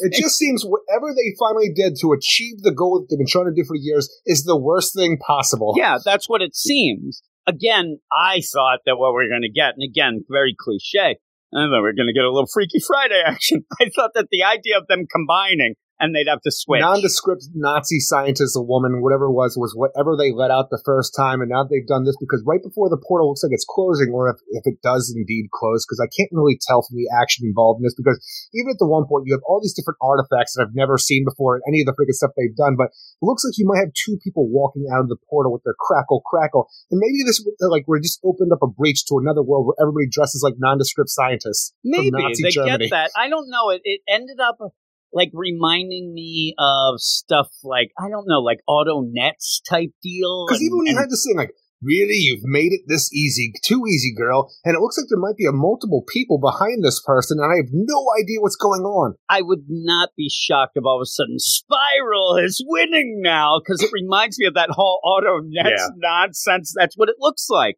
And so, yeah, I thought we might get some Freaky Friday. I thought you were going one would be stuck in the other's mind, all these things, but you don't. But still the end of the world, and I don't know, all of magic knows about it. Circe, Constantine, Dr. Fate, and even Madame Xanadu. The last bit of nonsense Superman had to deal with was, uh, oh, Super, you're there, Batman. You better not dare nail the us. I'll get you. All right, buddy, just gonna end the world instead. Yeah, all right. But, you know, that ends that way. Then we move on to the next story. And and if you didn't like that first one, woo wait, we, we got a good one here. We got White Witch and Stigma Part 1 of 3 by Ram V with art by Anand Radhakrishnan. And uh, that's it. Colors by John Nailed it. Pearson. Letters by, Aditya Bidikar. So you end up having the White Witch, which And the was thing set is, up I think from what people would think, like the idea that you have a Batman Zatanna story, and guess what, everybody? You have a White Witch story. And if people know who the White Witch is, or might think they do know about the word, they might be excited about this. Personally, I'm not because just the idea where you almost like, you know, feel like you're winter soldiering the White Witch up even yeah, more than she was right that's now. all and it just- is. it, it doesn't do anything because we feel so far removed from this, and we just end up doing what we did with everything there in James Tymon's, Tynion's run, and even what feels like in the Catwoman run, where everybody is just connected to everybody who's important and what yeah, you're doing that's all time. it is. And so with that, it's not a big deal to say, okay, remember that character? Ooh, they knew that character when they were. That's what they keep doing. Plus, the idea of White Witch shows up. She ends up showing up on the scene before the magistrate hits it. It's one of those things where seemed to be there to kill Catwoman. Yeah. But that was as the time where Father Valley seemed to have stepped away. He was going to leave, but then I guess they thought it was a hit. He comes back. White Witch disappears. So we, and you even said each issue of Catwoman, where'd that White Witch go? All of a sudden comes back. I shouldn't have asked. because at one point you're saying, oh, it's like the Ant Man Wasp villain, the idea of phasing, things like that. Then she comes back in the whole fear state. Now she's got multiple clones all over the place, being taken down like a schmuck. Then at the very end, you have Ghostmaker realize, oh my god, and says the name Rhea. Oh my god. ah. and now we get to this, and it is, it's totally Winter Soldiering a character that is nowhere near It's not Bucky Barnes as important as Bucky Barnes. I mean, even this the is idea of here's the background that we have. We have somebody who, like, you know, was in the military but didn't play well with others. She was dismissed, but because of how well she was at killing people, she was brought into another organization. But during this time of finding out how to end up killing people, she is put in with Bruce Wayne and Ghostmaker on their trek to become the best there is at what they do, and what they do is not pretty. But eventually, when she gets as good as she is at this, Simon Saint gets a hold of her. I don't know if she ends up dying, but they get a DNA, and they just keep cloning the White Witch over and over again. And with each one they do, they give her a different superpower. And at the time that she has done the mission that she needs to complete, they murder her. But with each subs- subsequent, you know, clone they have, for some reason, that one uh, by the end seems to remember what the last one remembered. So I have no idea what's happening. it's like that, you know, Edge of Tomorrow Yeah. movie, but it's not even just like that. It's also the idea of a rat, you know, learning a maze, and then you feed the others the rat, and then they know the maze. That whole I nonsense. got to do what Simon mouse Saint stuff. tells me, but you know what? I'm remembering some shit I'm not supposed to remember. and that's what it, it just keeps being. The you oh, know, he's gonna kill me, but at whatever. one point, Next I want her life. to look look at her hands. Oh my god, who was it? Because she's like, I remember this. Why should I? An auto audio cassette. The, the way it plays out, it's again Ram V barely having a story in my mind and wanting to try to stretch it out for as much as he can, and it's just destroying it. And I don't this painted care. style of the art just makes it like really drab because the majority of it is just like weird blue narration boxes with just this painted style just breaking up the things here and there's not a lot of motion to anything because it is that painted style and it's not something i care about why is there some writers, why are there some creators that you end up where they can say, hey, I'm going to write something that's ambiguous as shit. It's not even going to be a story. And I'm going to get art that looks like crap, but people are going to think it's mind bending. Like, oh my God, did you see that? How it, it was, oh my, no, th- this is nothing. And it's a character that I don't think anybody cares about. And I don't ever expect to see after this three issues. It's just the idea. Hey, you had that character you wanted to have in Catwoman. We kind of screwed you with the fear state. Then you get kicked off the book. Here you go, three issues. And I do think it this does is kind of kind of bother a- me though that you have this new person come in Rhea as the white witch and she's about to become a more dangerous tool to this person than she ever was before and one of the other uh, two of the other tools are Minhkhoa, Minhkhoa who turns out to be the ghost maker and Mhm. also Bruce Wayne but the Bruce idea Wayne. like Oh, that's McKellar. He turns. He's he's going to be all right. And you know, he kind of likes to go by the Ghost Maker. And by the way, I'm millionaire Bruce Wayne. Like, why are you giving away all this information? Because right now, I don't know, like, why are you're outing yourself as this person when you're trying to keep a secret identity to a degree to be this person that you want to become this vigilante, even though you don't know it's the Batman yet. Like Ghostmaker, he wears a mask all the time. He doesn't want you giving out the Ghostmaker information. really, really seemed like, in my mind, the only person he ever let live that knew his real name was Bruce. I mean, it what it felt really, like. it really felt like nobody knew this, and he's just, hey, that Bruce guy is over telling everybody. Get this! He calls himself the Ghostmaker. Oh my God, we make His real fun of him in the McCullough. locker. Ah, he's McCullough. What a jerk! Which is worse? Am I right? I'm Bruce Wayne. you know, I, I'm supposed to be missing right now, but hey, how you doing? The only thing that's missing is like, and you know what? I'm really afraid of bats, Raya. but one day I might use that fear. I don't know yet. I'm here. I'm going to work some vengeance and try to get the idea that, you know, avenge my parents' death. No, I like justice. do, do you know anything? What What do you think criminals are like? Uh, they're a cowardly lot. I'm going to use that. Let me get my notebook. cowardly lot. All right. Hey, Ghostmaker, I'm going to call you Cowardly Lot from now on. Fuck you. There it is. The end. Uh, but yeah, it's it's nonsense. We go to the next story though. This is something that me and you were a little more excited about because me and you and you actually turned me on to the idea Sure that did. there was the National Comics imprint, which is very odd. Was in 2012, and you ended up having a bunch of Yeah, obscure One-shots. Yeah, one shots where they were reinventing. It was almost like a, hey, you got the new 52. These characters aren't big enough, but what the hell? Well, they had a lot of stuff like things. that because out of nowhere you'd have like the Huntress, like you know, what was that? Like cross crossbows and crossroads, and yes, you also had the human bomb, the Ray, like weird little Exactly. side stories that were going on concurrently with the New Fifty Two, and even this feels like one of those DC Comics presents aspects, but doing it outside of the normal New Fifty Two status at the time. And these are in, and you could go, and it's Jeff Lemire, who most people really like. So Sure he do. ends up having Eternity, which is a revamp of Kid Eternity for the new 52, the new continuity. And if you do go, you can search these out in the app if you have the DC The old Kid Eternity was kind of a jerk. Yeah, so you end up having this new, and this does play off right from there, where you end up having this kid go from New York to Gotham, thinking, "Oh man, Gotham will be better." He works in the morgue. Yeah, he works in the morgue. Also, the big thing is Eric. He talks to dead people. Oh my god. He sees them, but he also talks to them, Eric. He, he's there. So, So, funny the idea that this was going on and that they had the show iZombie on the CW, and that's all it really reminds Yeah, me of the does. idea of like, okay, we're gonna get to the bottom of who your killer is because I can talk to the ghosts of these dead people and stuff like that.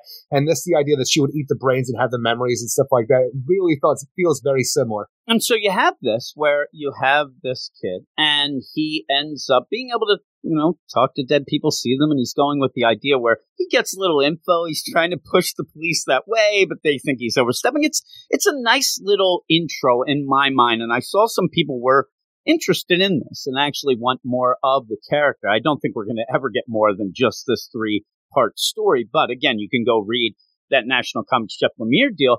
In That's this, though, it's very, very quick. Uh, I wanted a little more. By the end, I was not upset about it. I like it as a setup, but it just didn't have enough. It wasn't a great first part to me, and the, the idea that we have like going through the apartment building and who his neighbors are. And it feels like even though it's a continuation of where we left off, essentially a decade ago, this is the first continuation of that, and it feels like he's just still here in the first week and doesn't know anybody and doing things and just Well, that's what it seems that he just moved, and they're just going to play and it's such a weird idea he- just for me and you because I just still see this as a continuation of where we left off a decade ago in that Kid Eternity book. I have a feeling because talking to people, a lot of people were impressed with this. I think maybe reading that first, me and you reading that Jeff Lemire, We screwed maybe ourselves? That, maybe that threw us off because that was a more complete story too. It was a longer story. Again, you set up. So we're going to a setup here, but it does seem disjointed. It seems like there should have been more. Like we're waiting for. Well, what'd you do for ten years there, pal? Well, not even that. Even in comic book time, I feel like he's been should be at least in Gotham at least a year or two from where I left him. It's just he got this job there, and I think it might be throwing us off because, like I said, a lot of people are enjoying this, and you get the setup. He wakes up in the morgue. Very, it's very iZombie esque, where you have this deal where somebody is seemingly going around and killing. He killing died and woke up and came back with the power. And so he goes, and the big thing is he has, you know, the Gotham PD. They kind of think that, and the one guy with him, Overstepping morgue boy. yeah, he's overstepping And also with that too, for some reason it feels almost like Dexter, the first two seasons where like the cops are always on his ass, or even so like Detective Sergeant Doakes. The idea like, what you doing, lab geek?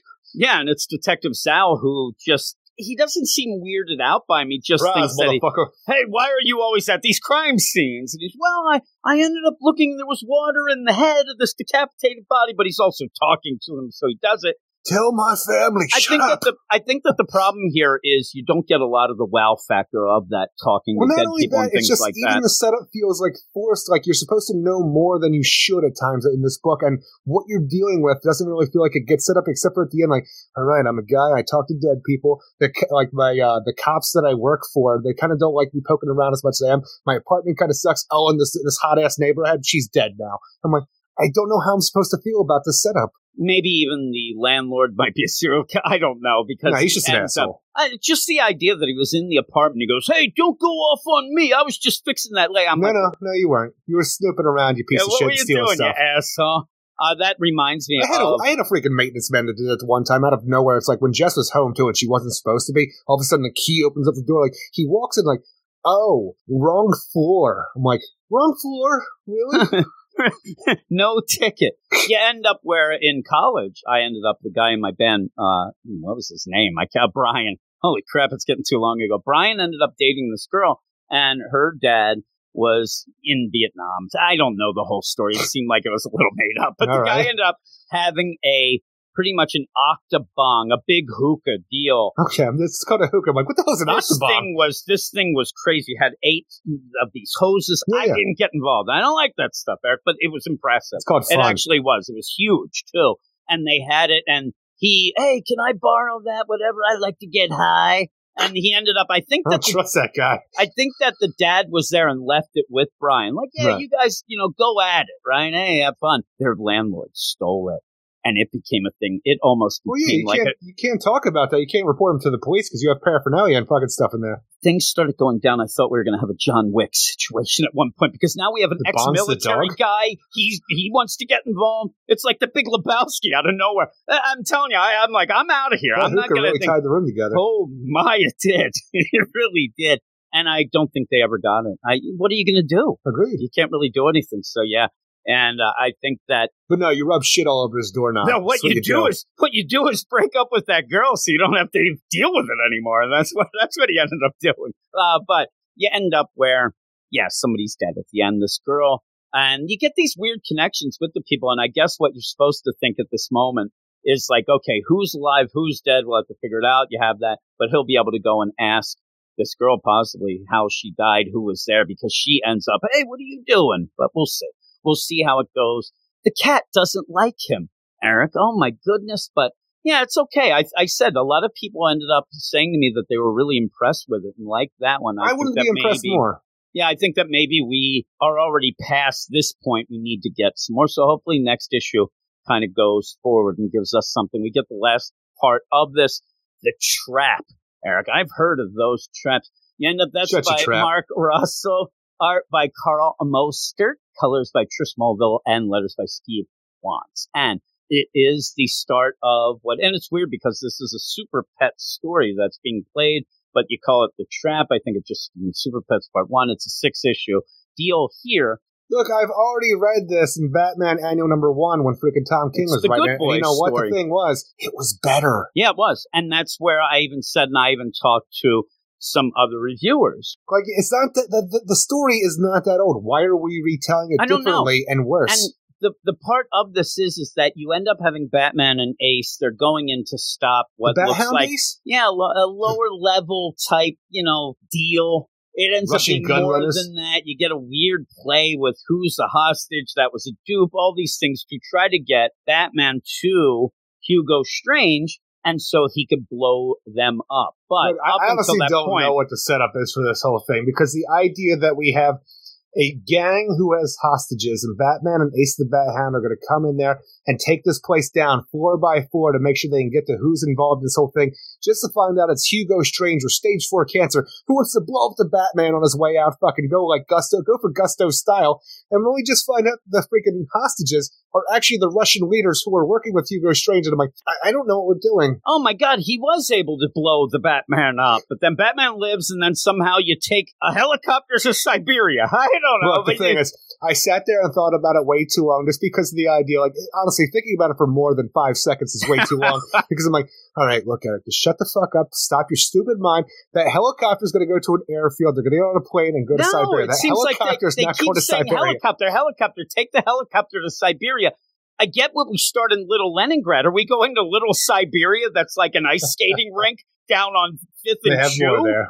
right? So you end up though where first off, Batman is a real idiot and gets duped, but you end up through this where a lot of people, tons of people are praising this story and saying in reviews and even online, "Oh my God, this is the greatest thing. We've never seen Ace's origin story. We have."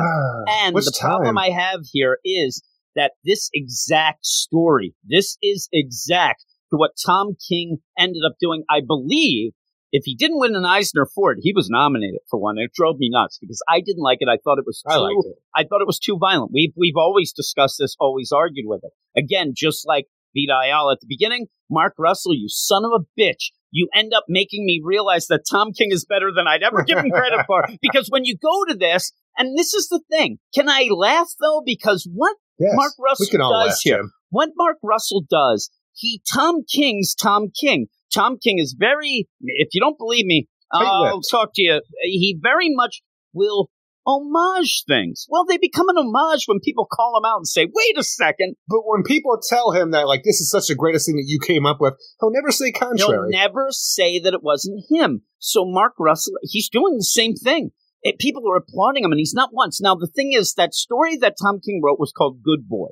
You ended up seeing that with him more violent than this. Same exact thing. They end up getting fighting dog ring. Ace was that because all the dogs were named after cards. Royal all Flush these things going involved, on. wasn't it? Yeah, I think it was, but even the Joker, this kind of makes it the Joker and all this stuff going on. With that, though, you end up having, right before we get to it, Batman says, Good boy. I'm like, are you just messing with people now? Yeah, he was a former guard dog of the Joker in that annual. Yeah, yeah. And, and that, and he was a, a fighting dog. He had ended up, when they got Ace, he had killed the Queen and the, and the Jet, the, the other two dogs he was there. He had killed them. I mean, it was vicious. I didn't like the tone. I still don't like the tone of this, but the idea here, before that was Batman and really Alfred going and training Ace over and over so that he could give Ace to Batman because he thought Batman needed something. I love the idea of Alfred doing that in the background. Yeah, and he did that in the background, and it was undercover type deal to present Ace as the good boy. Here you go. Just like with the idea of Damian having pets. You know, he needed something like this, something that he Well, could yeah, go well, back Bruce had to. Ace to a degree, even though you never saw it. But Damian had Titus and Batcow and Alfred the cat. But for the most part, those are played out as the idea of having Titus? something where you can that gives you unconditional love, and you can come back from a night's work, and then you know, hey, there's the dog waiting, whatever. Yes, or in the past, sometimes Ace- the dog realizes that Batman and Bruce Wayne are the same person. You got to keep him close yeah, I mean doesn't that's the where beans. you really have to keep him close, and that's where you get the origin, real, you know, back in the day, Silver Age deal. But up until then, yeah, we've seen stories with Ace going around. I mean, just wacky stuff. But with this, I just it it it rubs me the wrong way that this is a dog who was involved. This dog has done awful things, was made to do it, and was tortured and just abused. You're right. He deserves a second chance, And then Jim. Batman, no, the second chance is, how about you just sit there and eat and rest? You're dead. No, this is just like a Robin where, oh my God, what, your parents died? Like, You're okay, soldier boy. get, get that Robin suit on. We're out. You're eating rats, boy. Let's go. And so it just, it rubbed me the wrong way, but it really did because of the idea again. And I think that maybe in the show notes, there is the, uh, the, the story we're talking about, Tom King. It is available online Yeah. if I remember, I think in the show notes, I'll even put a link. You can go and just read it. And I, I suggest everybody read it because I re- re- reread it and realized maybe I was a little hard on it when I see a shittier version. and so this is not great. And again, it's all the setup and it's so, again, it's, it's just the tone is nasty and the tone is like vicious. You end up having aces grabbing arms and legs, all these things to then only be shot and then put in to get, you know, euthanized where he's going to set up, okay, we're going to have a prison break and let's go super pets because Batman, Well, when he goes is, to he's Hugo, get euthanized. He's going to get retrained for supervillains, but the thing is, they're going to break out and they're going to end up becoming which is such a super weird pets. idea for the idea that this is, you know, the trap, but it's a super, like, super pets kind of story where Ace is going to have to get retrained, but there's going to be a bunch of different animals that were, like, you know, either euthanized or aren't there anymore, but retrained pets for supervillains. While the Russians sell Batman's body to the highest bidder to find out who his identity is, and just the idea of having that. But when you wrap it all around, to start the not even start the story, but just have the middle of the story be Hugo Strange is back, y'all. He's got stage four cancer and he's fucking blowing himself up and taking Batman out with him. Hugo Strange is essentially, as far as we know, dead here. That's not the story. And I just want this to be a callback to weird 1970s Batman, where it's going to be the ghost of Hugo Strange, Oh, that'd but be not awesome, really, right? and just be this whole thing where people think he's dead. He's going to put on the idea that this is the ghost of Hugo Whoa, Strange. It's me, Hugo Strange. Because the thing is, we're already stealing one story. Why not go for the gusto here with that? Maybe we will. I don't know. I see dead people. Hugo just seems to blow up, and he ends up. There's one line here. There's one line that Mark Russell gets good where, hey, you know, I had some problems, so I looked deep inside of me. You know what I found? Stage four cancer. Great line. Sayonara, bitch, and ends up blowing. Batman realizes, but again, Batman's been duped. He looks like he. I think he got all of his teeth knocked out with this explosion. He's bleeding out. Well, the thing is, And- even how bad he was messed up from the explosion, when the Russian mob shows up and he's laying there gasping for air and gurgling, I didn't believe it was Batman. I just it it threw me off. It's definitely Batman, but the thing is, for how he's acting, like, I don't know if I've ever seen him this hurt before. I've seen the motherfucker die, but I've never seen him hurt this bad. he looks over at Ace and they're like, hey, start up the convertible. We're driving to the Bahamas. That's all I expect. They're going to start going places they can't really go with the vehicles that they say. And get the Jeep. We're going to the moon, baby. But yeah, they're going to take Jeep. out, and Ace is going to have to save them. And it's just, I don't know. I didn't like the tone of it. And the big thing that people are really, really applauding Mark Russell for is a complete. If it's not, you know, if, if it's just an aside and he's like, oh man, I, I forgot to mention that that was that, or everybody should know that. Obviously, they don't. And it's just a straight ripoff if, if the way it's presented. And so I'm like, yeah, no. You, you spend a lot of time with that too and tell in the worst way. So please stop. and also then- the idea that I want to go with the idea that Hugo Strange might come back as a ghost because even at the end when they take Ace to set, they have the Gotham Pet Cemetery, and you know sometimes dead is better. sometime. I don't know if he comes back as a ghost. I'll be pretty happy. Now that would be a Again, wacky story. go back to the 70s. It's probably going to be better. I and this is what I said before. I think he was when- trying to like you know screw over Rupert Thorne and that whole thing, get back at him as this false ghost persona. But I haven't, I don't haven't read it in a long time. just as an aside, are you on the last page? Are you you on the last page there? I am on the Pet go Cemetery to page. okay, go to that. Go down and get your magnifier and put it over Ace's mouth and, Okay. and describe what that mouth is to you. The thing is, it's just he his his top gum is extended really far, but also shadowed by this nose right there. So it looks like he has teeth inside of his mouth it that looks aren't his like front top he's teeth. like a shark. He's a shark dog. it's, Doesn't it's it normal look like dog that? stuff when they like you know raise their teeth out stuff like that. right. It's just the does not shadows weird, right. or he has gum disease. And so, and possibly both. That is the big villain in Gotham, halitosis. But you end It's a big up where everywhere. gingivitis. That'd be great if it's hey, Mariko Tamaki has Doctor Vitus, right? Ginger. Hey, there we go. We got a girl villain a lot of redheads in here. detective deal. But so all this going on in this book, and, and again, this when I see Ace and I want him, I, I like the Silver Age wacky fun. I don't like the dog fighting. I don't you know, mind a new, darker tone to things. things to make it more serious. And I had that though, and I liked it. I don't care for this because the story seems like every five pages or so, or whatever it is, it's just it always feels like it has ADHD and starts doing something else. Yeah, yeah. This this story, this Mark Russell story, just seemed to just go on forever, and I just kept thinking like, where does he think Siberia is? And, and that's a crazy helicopter. But with all of Look, I, I'm telling you, I sat about, thought about it too much. and then you just like Look, they went it. to an airfield. It's fine. Stop thinking about it, dummy. Yeah. So what would you give this? This is a weird series of Batman Urban Legends. I never really look forward to it because it's always one of those things like it's always going to be a mixed bag with what we have going on. Which ones are going to be a continuation, what's going to be a one shot, and whether or not we like all the stuff going on in there. And it's an expensive book as it is.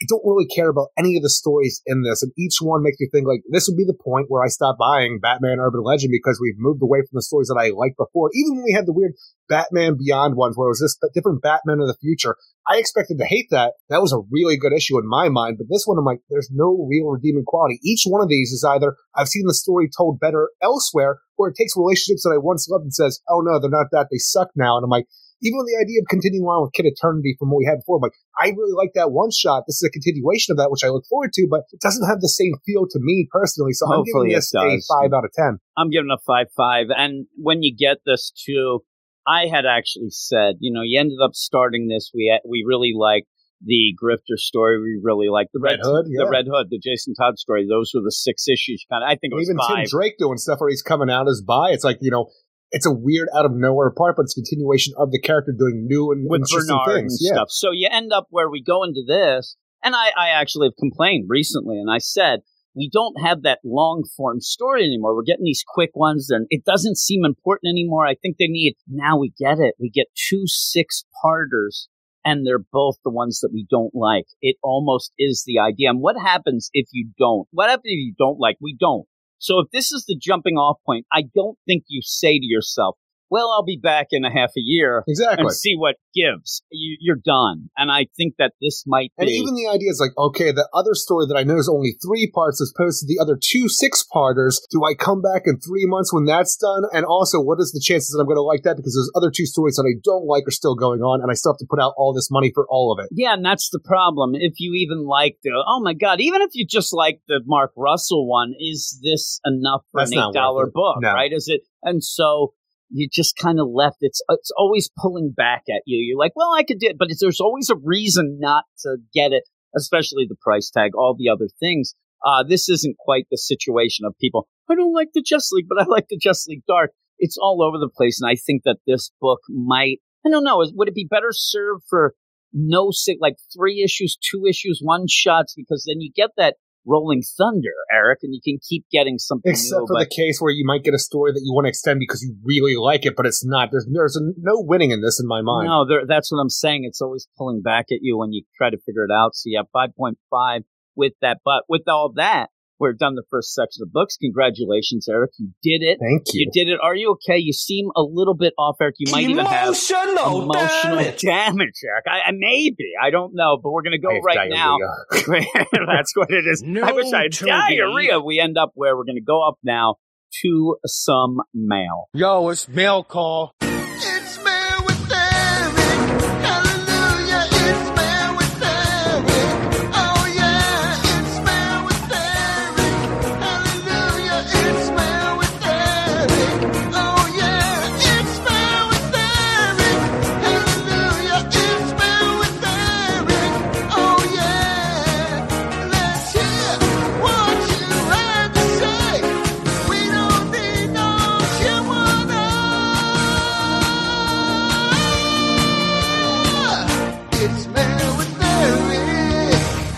It is Mail with Eric, but here I am. Boom, bitty boom, bitty boom. Eric is what Boomity I boom, huh? always say. That's course my you do. Classic catchphrase. Jim. Bang.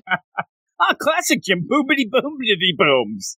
Ah, yes, and this is the mail section, and we're going to end up having two males, Bob and Manship. They're the stars of the show, and if you want to get involved with the mail and become a star, just like Eric Shea as well, all you have to do is email us at weirdsciencedccomics at gmail.com. Also, that's in the show notes. Also, you can put a little bit of a comment on our website and ask, because that's what Bob did. Bob ended up, but he ended up finding it before I could answer because I'd already gotten it.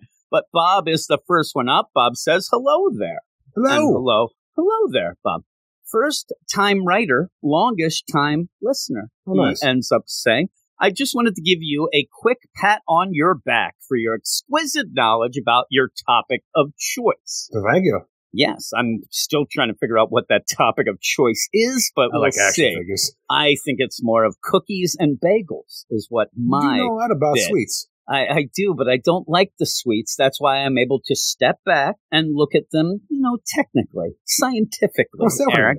Yes. I listened to a lot of podcasts and came to the conclusion that you guys are among the only people who actually are in the know and capable of communicating it in an entertaining way. Hooray. Congratulations. Yes. He says, like I said at the last Thank you, section. Bob. I've been for Congratulations. this the entire time we've been yes, doing this. Bob, Validation. Bob, Bob, The the, Wolf Wolf Man. Man, the Wolf Man, Eric. And he ends up saying, now two quick questions. Here Uh-oh. in Germany, we have a common question as to get to know someone better.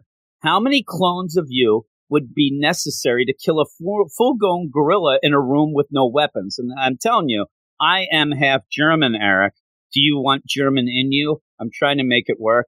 Uh, And boom but goes if the that's what you ask in Germany, I'm not going back to the fatherland, Eric. thing I'm is, not I can going back. understand this. You know, it's the idea of like how many of your own clones you think you take out. But if you have yourself cloned, the idea that you've got to take out a full gun gorilla without any weapons, I'm still not trusting my own clones, and I might try to team up with the gorilla to kill the rest of them. I think mine would get so competitive with each other, we would just kill each other off. But then I would use some limbs and stuff. Hopefully, I'm the one who wins out. But but- honestly, if I had to have the amount of clones to kill a full grown gorilla, it would probably be the amount of clones that would be to outweigh and you know you just the amount of clones that are needed to pile on top of a gorilla in order to crush it because that's the only way that we're winning. Sheer weight alone. gorillas end up being up to 800 pounds. So what you're saying is one and No, a no, no. quarter. Not the idea One that and a quarter, you know, Eric. No, no, see, you're not understanding, so your joke doesn't make any sense. The Yes, amount it of weight it would take to actually crush a gorilla. Not you know, how much does a gorilla weigh? Well, ask Jim Warner, he knows. I think that what you'd have to do is outweigh it so it can't stand up. So one and a quarter. I still say it works. I I'm still crushing say it it, works. though. Well, I mean, you could just hold it down and then pull out its eyes or something. That'd be something you'd do. Uh, I would actually. I'm I'm thinking along those lines. I think at least three because then I'm getting myself a trench coat and a hat and I'm going to an adult movie, Eric, and then I'll get back to the gorilla later. You see how we're stacking each other up. Uh, I would just go right away You're a a million, and then I'll just demolish it. There you go. I win, Eric. I win. And question number two, I was wondering if you were aware of some German comic books like Captain Berlin or Heroes, etc. Now, this led me to look, and and also I have to, you know, admit on the side, Bob, I thought that you might be messing with me. And I ended Still up like, is. are these things? So I'm like, okay, let's look up Captain Berlin. Okay, yeah. And he ends up saying that the German comic scene seems to be stuck in a bit of the golden age storytelling. If you look up Captain Berlin, which I think the latest of them was like a 2013, maybe a little sooner than that, but it does look like a golden age. It looks like a Captain America, obviously. And then I But went and Captain looked up. Berlin, Jim. I know. Well, he's still punching Hitler. I mean, that's what everybody does, right? And Dracula. And so, yeah, and Dracula. That's the the movie for the Captain. I don't know what's going on Yeah, there. I was mean, not that- aware of any of these German comics until you brought it to Jim's attention, who brought it to my attention. But they do seem like a lot of fun. And the funny thing is, I looked up German heroes, and then that popped up as one of the, if not the most popular comic ever in Germany, is a comic called Werner. Not Wiener. And- I mean Werner. Yeah, is Werner and looks like some goofball on it. I'm like, I don't Yeah, know yeah, what's going makes on now. sense. I really felt like I was like Homer when he ended up seeing the dishwashing detergent. Got all out. Yeah, he got all upset. Uh, but I did look at Captain Berlin looked pretty cool, and then I kind of looked to see if I could get a hold of one of those or see. What, I couldn't. I couldn't. Why? no. Because they cost money and you refuse to spend money? Maybe I think that's also in German, and I, I don't really speak a lot of German. I barely could- speak English. Well, I, I used to know more German. I'm, I'm going to sit here. I'm going to channel and I'm going to say something to Bob on the side. He- he- everybody, does, they don't. Klein flung Eric Shea, Clinton Schweifendorf. There you go. He knows what I'm saying, Sorry, right, Bob. Bob? Do you know sorry. what I'm saying? Oh my, Eric. Uh, and then ends up saying they are stuck in the golden age way of storytelling, which makes it a naive in structure, but nostalgic in style. And that's a good way to explain it. But sometimes we even mentioned Bob, earlier that, gold- that golden age stuff. And like I say to most of my German friends, "Unchen klunken." he, he knows what I'm saying. Eric, keep up the good work. Keep your heads up and spirits high, right? That's what you do. I have to do it a little harder, you'll say, because I'm a shorter guy. Excelsior, he says. Thank you, Bob. Is Bob. Thank you, Bob. And and don't mind my German. I'm a little rusty. I am. My my dad's side of the family. I don't really know everything about my German side of the family, but I've been told not to look into it. That and that's legit. Like the idea, if you don't want to find out bad stuff, don't look into it. I said, well, what, what do we got? Like the Frankenstein? Is that German, Eric? I don't know. You end up where the next mail is. Yeah, I've been told that there's some weird things about World War II Oh, in I the old thought he meant incest. heritage. No, no, it- it's more of like Turns out the old Werners have too many or too few chromosomes. no, it's more of yeah, kind of what sides people in my family were picking at one point. It's not great, so Well, I, it's- I it's a did look into they've it. been doing this their entire family. Your entire family history is about picking the wrong side because you're losers. I'm saying, Oh, jeez, that was like an abrupt ending. That, that wasn't even like a joke ending. That was just that was just, just mean. That was just reality. I thought you were going to, you know, get a zinger here No, that no, would make me laugh. You, you're You're like, you know, you, what is how many Werners does it take to screw in a light bulb? Eight hundred million because they're assholes. I mean, what is going on here? I don't understand. And the one has it up his ass too. It's weird. Uh, the next email is from Manship. Manship, uh, classic Manship. I mean, really, when I go beat boom, that's classic Jim.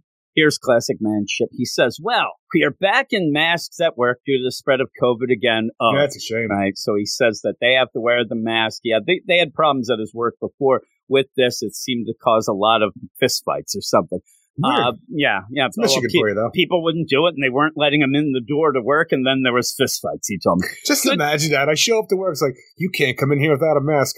Oh no, I have to go home. What? Oh, jeez. Good thing I don't have to wear a mask have a at mask home. right here, but for out of nowhere, I have these weird principles just that I like to go home. Yeah, yeah. I, I I know that this doesn't really pertain to you a lot because you're a vain guy, but it has Yeah. with me wearing a uh, mask and stuff. It's like, hey, if you wear a mask and wear glasses, you're due some condensation. It was kind of a funny little play on words there. Con- I can't. Every time I wear the mask, it fogs up. I didn't Oh, no, make that the up. I saw that. It's it's the worst. Um, but he then says, I stop by the grocery store every day on my way home from work, and the idea of being out in the cold, then then putting on like the Man. mask and my "Oh yeah, glasses and walking in, it's like, crazy." well, I know where everything is. I'll walk blind. I'm telling you, I ended up the other day. I'm in Walmart. I could not see a thing. I'm like walking into shit. Good thing I don't have to wear a mask at home while I read comics. But reading One Yes, Star good thing. Squadron number two, enforcing that. he says that wear, uh, reading One Star Squadron number two is worse than wearing a mask all day. I don't know if that's really, you know, Honestly, plays to but- it, it is worse. yeah, well, he says, I read comics to escape reality and the feel good. OSS, as he's calling it now, number two, was the complete opposite of that. And now I feel terrible for one minutes man. I'm actually cu- uh, curious about what he felt about, you know, One Star Squadron number one. He liked it. He actually said Okay. that he listened to the spotlight where we said we were actually surprised and well, liked he's it a in the same better. boat as us then, because we liked the first issue for like, you know, the idea of Gangbuster Reborn, and then for this one, it's just a huge letdown and a downer in general. Aaron, he said he felt terrible for one minutes man. Yeah, not minutes not man. minute man. One fine. minutes It's one man. minutes man. He's getting Yeah. down to the like the point. Like the thing is, minute man can mean anything. One minute man that lets you know for how long. 45 second man, we saw what happens. Yeah, shit got rough. shit got real. Hit him with the hammer. Get him, hammer. You end up, damn time. issue number one was so good. Now he goes off in his tangents as he does. I started playing Rocket League on New Year's Day, Right. and I do not want to know know the is, average cool. age of the people slash kids that I am playing online with. LOL. just the idea that you have to say the kids you know already. Well, here's the thing. If I would go right now and say, hey, you know, Logan and Rafe, that's his name, right? Rafe, uh, how about we play some Rocket League? Yeah, that's and their little. response would say, "Who are kids. you?" like, what are you talking about?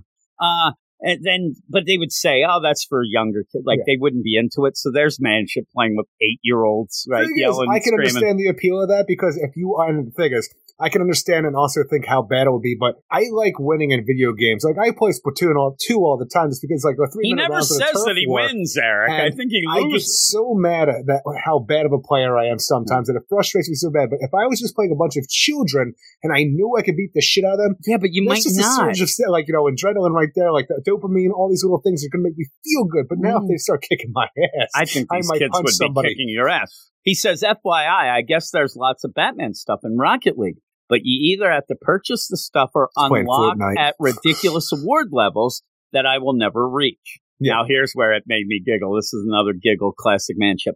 I do want the sweet teeths. sweet stu- teeth, stuff from Twisted Metal. sweet, Oh, sweet teeth. tooth, yeah, yeah. yeah. Sweet teeth. Uh, They got a clown they- walking around with a head full of fire. yeah, yeah, but he says he thinks that's exclusive to uh, the I think I PlayStation, which it was would be. Firestorm with clown makeup on. Yeah, really. I think he's a juggalo now. Firestorm's really hit the skids. he's there. Hey, D- Dr. Stein's like, get out. I don't like Fago, you asshole. He's like, shut up. I'm get back, body, you're the mind. get back in the Matrix, you fucking asshole. My hair's on fire.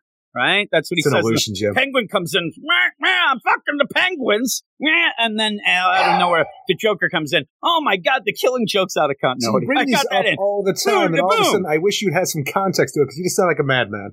That's that's the fun of it. Who ah, knows what you're talking about? it's our world, you assholes. There you go, Eric.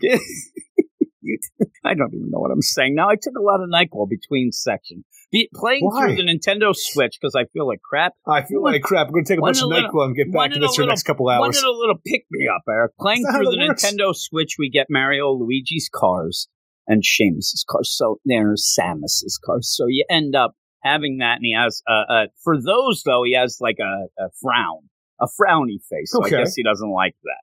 He he also said, I like that. Anybody who likes Metroid." Mega Man and Castlevania, okay, that is an asshole. He meant you, Eric. That's, Is that just you or some is of that man that, that was me. Yeah, yeah. Three guys with a trench coat, Eric, and we're getting into the movies. But with that, that is the end of, of the mail. Thanks. saying that. Thank you, Bob. Thank you, Matchup. I'm Rico Tamaki now with my jokes. Eh? So there you go. Yes, you are. Good job, Uh, Jim. Maybe. Thank you. Thank you, everybody. How you dare go you. to hell. But that is it for the mail. Everybody, if you want to get involved in the mail and, you know, have some fun with us, right? Hey, you can email us in at Weird Science DC Do you Comics have at a language that you want Jim gmail.com. the Butcher make fun of? Yeah. Come on, do email you, in. do you want to have like, hey, anybody in Australia? I'll I'll speak Not to you in anymore. Australian. I'm nine. There you go, Australian Eric. That was actually good day, mate. But it was in a in a different way, a little twist there of that, right? Is that good? You, you there? I, I wonder if anybody is. Really? I mean, you want to hear some fun stuff? You should hear me singing along in the shower to Blackpink and trying to pretend that I speak Korean. It is really wacky. And even Logan came in. He's like, "Do, do you actually speak Korean?" And then I thought he was fucking with me, and he was going to say "let them" or something. So I got out he's just angry. stupid. Yeah, he's just like, "It sounds like you know," and I'm like, "Yeah, I listen to it all the time. I'm in. I am in. Holy moly, I know Korean." But yeah, with all that, you can email us, get the show notes, all that stuff. Check it out, email us, and then we read everything, including maybe some people offended by my accents. I don't know why they would be. I'm giving it a shot, Eric. But we're going to go off now. We're going to finish up the podcast. Three more books, pretty much bat related continuations. Oh yeah, why there. wouldn't so, they? Boom. It's it's- Bat Week. Hey, listen there, Rob It's the year of Thomas. the Settle down. Uh, but we're going to go up and finish off. Well, he stares into the mirror, moosing up his hair. Blows kisses to himself, and he really thinks a tear is tear. Well, that's just Eric Shea. Looking for a star screen, or maybe a hubcap. Spends all his money buying all that crap. Well, that's just Eric Shea.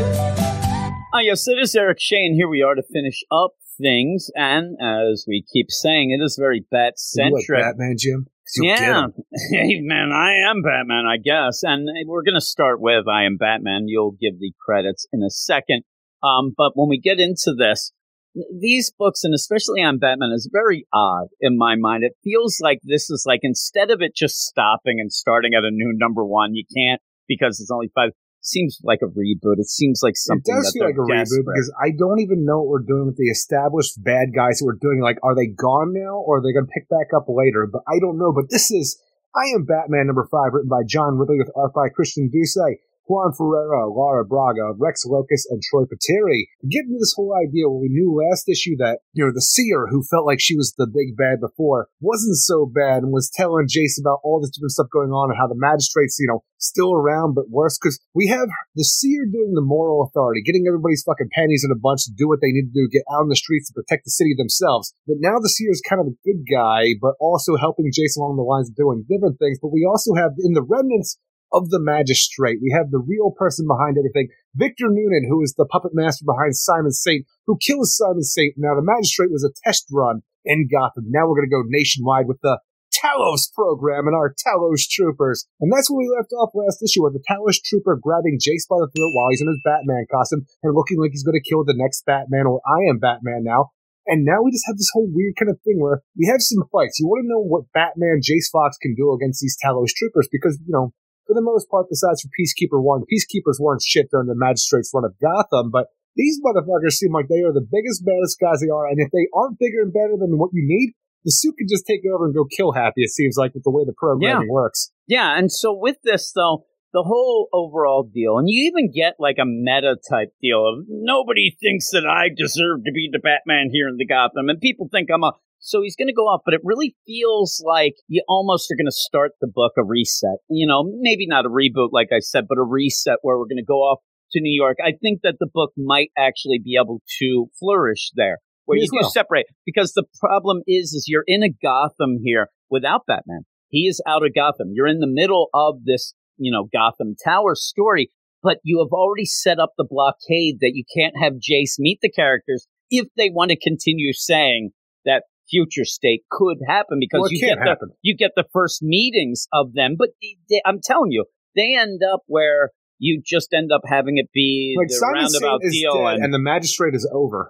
I'm telling you, they they seem to be playing with this idea that maybe he's not dead, and then they rise up. I don't know, but I still think they don't want him involved with the Bat family. They don't want him involved, or they'd get him Well, that's involved the now. thing is, I think they just want to take him out of here and do the New York things because honestly, just do you, that's one of the best parts about this book in my mind. When Lucius Fox learns that Jace is the Batman, and when they have the talk later on, it seems a little rushed to get what we need to do. Where you know, all of a sudden Lucius is like, you know what, I've been a piece of shit lately, and all the problems I've had. You know what, son?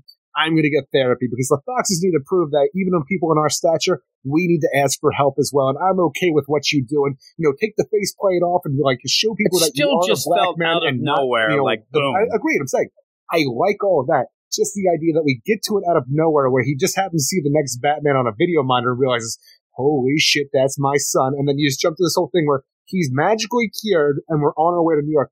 I like all that stuff, especially because you had Tamara Fox wake up from her coma previously, and now because she's going to need all this special therapy, and Tanya Fox, you know, Lucius's wife and Jace's mother and the mother of all the kids, she finds out that the best physical therapist and best therapy in general is in New York City, which gives us a great way to move from Gotham to New York for a family matter. And Jason's going to go with to be a part of this whole new Fox family. And I like all of this. But when you actually have the Batman stuff and the Talos program situation where it's just this big overdrawn fight, overdrawn fight where it's, you know, here it is there. And then you have another one later on. I feel like even the fight that I should get behind because I, I'm a guy who likes Batman fighting people. Some of the stuff just kind of gets lost and feels kind of lackluster where you have these stormtrooper motherfuckers here. And then Jace has a grappling hook freaking baton that just goes out, wraps around a scaffolding and he pulls it down. I'm like, it wasn't exciting for whatever no, it reason wasn't. it was. And a lot of the things were, you know, little kind of quips, but kind of the weird deal of, like you said, I wanted more. I wanted to see things, even at a point where you end up having, you know, the AI. Think of Vietnam, and he's like, okay, and Hunt kill mode activated. looks over to the electrical panel. I don't really know what went on there. I actually was confused of what actually went from, like in Vietnam, the electrical panel, boom. And then he's like, okay, now the fight's on again. I was very confused of that. One thing that did throw me off, where you have the doctor, and I swear to God, it was like a Homer Simpson, where they're talking about Tamara, and they're like, listen, she has uh, cognitive, no cognitive damage. Right. And you end up having a very smart woman say, "Dumb it down for me, Doc." Meaning, uh, meaning that she's okay with her brain. But I know there's a but, and it just felt forced. A lot of this just feels Well, she's forced. a lawyer, not a doctor. Yes, I, uh, you knew what they meant, and I actually have no idea what's wrong with Tanya. No, Tamara. the idea though, when Tamara has emerged from her coma and she doesn't display any cognitive damage, that just means she doesn't have brain damage. That's all Again, it you say that she's woken up for like a two hours in my mind. I don't know what those drugs did to her brain because she was No, fine but they're previously saying that and then you went didn't have back into cognitive it. damage. I mean, it's not like they said they the doc's like, I don't know what's going on. Do you know? No, like cognitive damage meaning, and it felt weird. But then just so she can say, but oh, her motor skills. Uh, our voluntary motor skills are severely hampered. She's not going to be able to walk. That's kind of cognitive. So, but even So with that, you end up. But no, I'm saying though, if if if they come out, hey, there's no brain damage, and you go, what does that mean? There's no brain damage. Yeah, All but the thing is, with that, what does that mean? Like, what is wrong with her still? Well, I'm saying though, when she starts this, she shouldn't even talk about that. She should just say, "Listen, she's kind of crippled right now. There you go." It's a weird combo of just throwing info at you, and then it goes from there of, "Okay, we got to go to New York." This book, if you were ever wanting to get on and you didn't, and you want, just wait till next issue. Oh, I It's totally agree because even jumping into number zero to start this thing off, you were already hampered by what was going on because before the number zero to start you off, you already had like, you know, 12 freaking digital issues of the next Batman Second Son, which led you into the main story of this. Or it really felt like every chance you got to try to understand Jace Fox and jump into the story of the next Batman and then I am Batman, you were hindered at every chance you had. So hopefully, going into issue number six with the Fox family, and I even say that I don't even know if it's all it's like Lucius going. I don't think know. Lucius is going. I don't think so either, but I'm not sure. But you have a fresh take of Batman in New York with Jace Fox doing his own thing and being his own man outside. Like even the idea of taking the faceplate off so people know that he is a different Batman. That will be a strength that we talked about before, but it's also a personal favor that Lucius wants him to do to freaking represent who he is as this new Batman. it reminds you of John Stewart a bit, uh, but it also is forced as hell because now you don't need it because you're leaving Gotham. The only reason he had it on now is because he wanted to pretend he's Batman, didn't want anybody to know he wasn't. So again, all this was forced, and I do sit here and think, and this book seems to be selling okay. It is a Batman book.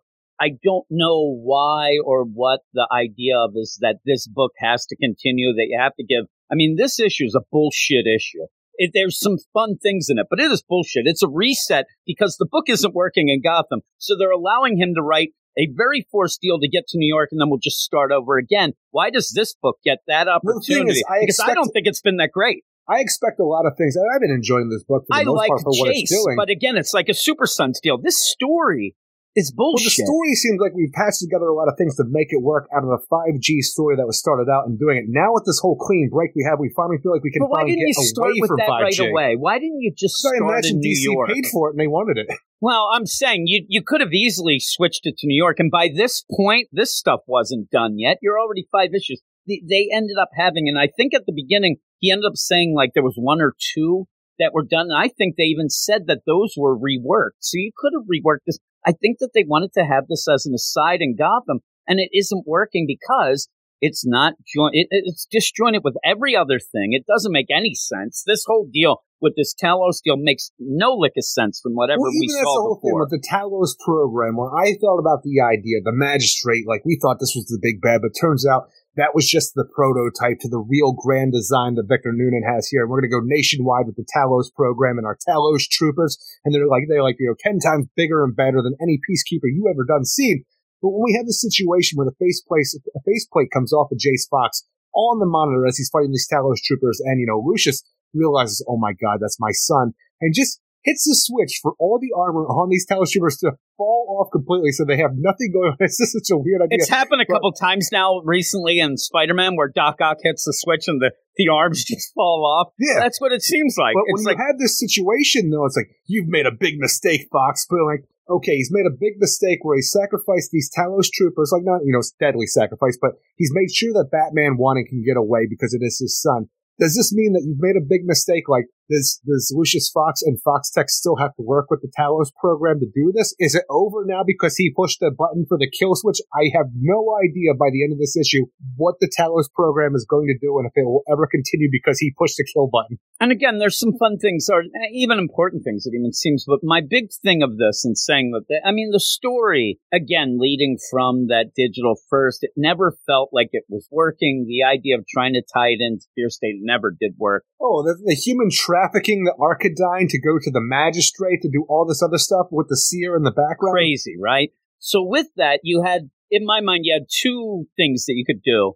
You could have had Jace, okay, now that we're probably at a point where you're just writing the story just as it goes now, can, I wouldn't have minded him in that Detective Comics story. I wouldn't have minded him and maybe tie in where Luke gets involved too. We have Batwing, something like that. Luke that would be that would be one of the things I don't even know do. if Luke's going to New York either. yeah, I don't know. It seems like maybe, but He's the second son if now. you want him to be part of it, or you can do it. And I think that it's a really big tell of the idea. He's not going to Central City. He's not going to Gateway. He's, he's going to New York City, which we don't have Well, a if you can make it there, Jim, you can make it anywhere. And so I think that what they're allowing him to do, and this may actually end up, and what I'm saying and saying this story was bullshit. I hope that it gets better. And I hope, and when I say, why does this get to continue? It's more the idea that I hope that he presented them with another idea. Hey, listen, this isn't really working in Gotham. The stuff we already had isn't going. And what I really need, I want Jace to be more of a in the real world type thing. And he does seem to want to deal with less than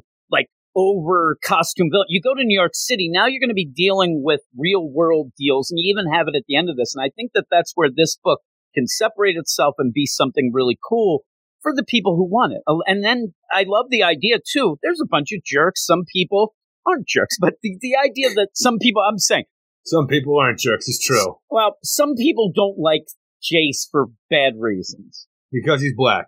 Yeah, exactly. And so with that, he's going to New York City, probably in a more reality tinged deal. You don't have to deal with him if you don't want to. You, you have your reasons, whatever. You don't have to deal with it because he's not in Gotham. And at that point, even in this says, I'm not replacing Batman. Stop with your nonsense. I see it every time this book comes up where I see user reviews on Comic no Roundup. No, that because the idea of going off into its own thing and then slightly going where, okay, now we're not dealing with You expect people to stay informed with their hate? No, they're just going to say it because they're assholes. Well, no, they're just not going to read it anymore. I'm saying now this gives you the cut where even did. if you say, eh, I see people, they seem to be reading it, but then they, because they say it's tying into Fear State, you had tie ins and stuff. It's going to be its own thing now, which it should be. And I think that you even have, you know, the idea that Lucius at the end, which is nice, where he says, listen, a lot of times, you know, especially in the black community, people don't want to admit that they need help and mental health uh, deal. And he says, I'm going to get that. I need it. I realize what happened to me with the Joker, all that stuff. It has messed with me, and I'm going to be a stronger man and go. And that's nice. It is very nice that. because it does put a pin in for that whole thing since the Joker War with what Lucius has been going through. The idea that like he's not the same man that we once knew and loved, and he's been. The thing is, it was never really played up as well as I wanted to be, and how it actually changed him more than just saying, you know what, I agree with the magistrate. So now that we can just kind of say he's going to get the help he needs, we can expect to get back to the Lucius that we do know and love, and we can just put all this stuff behind us. Yeah, and what I think also that means is that okay, he's going to be gone for a while. We're going to go to New York. I don't think he's going to go, and that's kind of a reason, maybe even I have to stay back for Wayne got Fox Industries. Tech, yeah. But I'm Fox Tech. But I also need to get help. When I kind of get myself together, whatever, I'll join you, and we'll see how that goes. I just want to kind of see Lucius and Luke, you know, rooming together now because the rest of the family's in New York and just getting on each other's nerves. Yeah, it's funny. And even at the one point, I love when you end up having Lucius like, no, no, no. And you go back and forth. It's my fault, Dad. No, it's my fault, son. It's my fault, Dad. No, no, no. You don't know the effed up shit I did. Oh my God. He oh like Oh, steps aside like, what did you do? But again, this is, it feels like, you know, all of a sudden you were told that this is now, a, it, it feels a lot like Marvel where, okay, this is just going to be a five issue mini and then we'll start again new. Now this new series can actually start. So we'll go, but we'll do it with the number six. You know, you're not going to start at number one. But then at the end of all this, it's going to be a real weird deal because I hope it does succeed on its own in New York City, where John Ridley can tell the stories that he wants to tell without thinking, okay, how do I make it fit in a Gotham City? It'll fit better. But it'll be weird. Like the first trade will be so weird in this because the way it ends and then No, goes won't. off to that. Yeah, I think it will That's a be. great uh, from zero issue to number five right there for the way this is, and then you can start fresh with the next one in New no, York I'm City. saying I no, it's nice you start with New York City. I think this trade's going to be awful because you'd really get a lot of convoluted shit that never played about. Everything was wonky, and then at the end you're just you like, set up Jace Fox in his costume and what kind of Batman he wants to be going forward. yeah. I'm saying though, as a first issue, you're going to be reading it, going, "What the hell are they talking about?" It's all over the place. I mean, this issue where you go into this, all of a sudden there's just Lucius kill switch. Oh shit! It's it's my son. I mean, out of nowhere, it's going to feel weird. But then you just start with the number six to go. Now, with the idea of being a more street savvy Batman, or like a man of the people that Jace wants to be, and that's the, his own Batman figure. Going to New York City, I am actually curious to see what John Ridley does with that. Like, are we just going to do more reality based street crime kind of drama, or are we he's going to actually set up you know super villains within New York that are going Yeah, to be I saw that it's going to be more street level. The things that I saw when he was talking about it's going to be corruption with police and things like that, or there are more from the headlines. Is what he was saying that he always wanted to so do, but he couldn't do. I know, but maybe Hopefully that'll good change. But yeah, it just this book never jived. I like new characters, especially deal. when they're good. I don't know for some for some reason I always get excited for new villains that I you know want to see around. Like I say that I'm like and Evolution. That's just because it's silly. And for some reason I don't like anything Mariko Tamaki does with villains. But the idea of going to New York and seeing what kind of villains a new Batman would take on that seems cool to me. But if we just do normal, you know, crime family like corruption and stuff like that, I'm like. Hopefully it'll be good because I like this character as the next Batman and I look forward to moving to New York City. Yeah, I actually thought that if you didn't want to have or get, you know, the idea that you need that I am Batman deal, you're continuing. I think he might have even changed his name to go. At one point, he even kind of seems like he's saying that, but then Lucius pulls him back. Says, no, no, no, you can do this. You're better and you're a good Batman and go with it. So you end up having that as a name and that makes it sell better. But we'll see. Again, it's also a pretty cool, not cool, but a, a easy jumping off point. If people are like, well, I'm collecting this, I'm not really enjoying it and go. So we'll see how the move to New York City affects it. But yeah, I just thought this was a convoluted way and forced way, but I guess that's the only way. And even that, when I said last week that I'm like, I looked at the previews and he's leaving, it seemed like even then, like, what? That's too quick. He can't be leaving already. And then here we go. We just end up tying this up. Lucius knows, boom. Tamra, let's go to New York. But what would you give this? Thing is, I like the art in this a lot, and the whole thing with the family, every interaction about that, and the idea of going to New York. Besides for Lucius having a change of heart out of nowhere and having the talk that he should have been having with his talk, like his son, the entire time, that part felt out of place. But everything dealing with the family aspect and you know what Luke, uh, Jace wants to be going forward.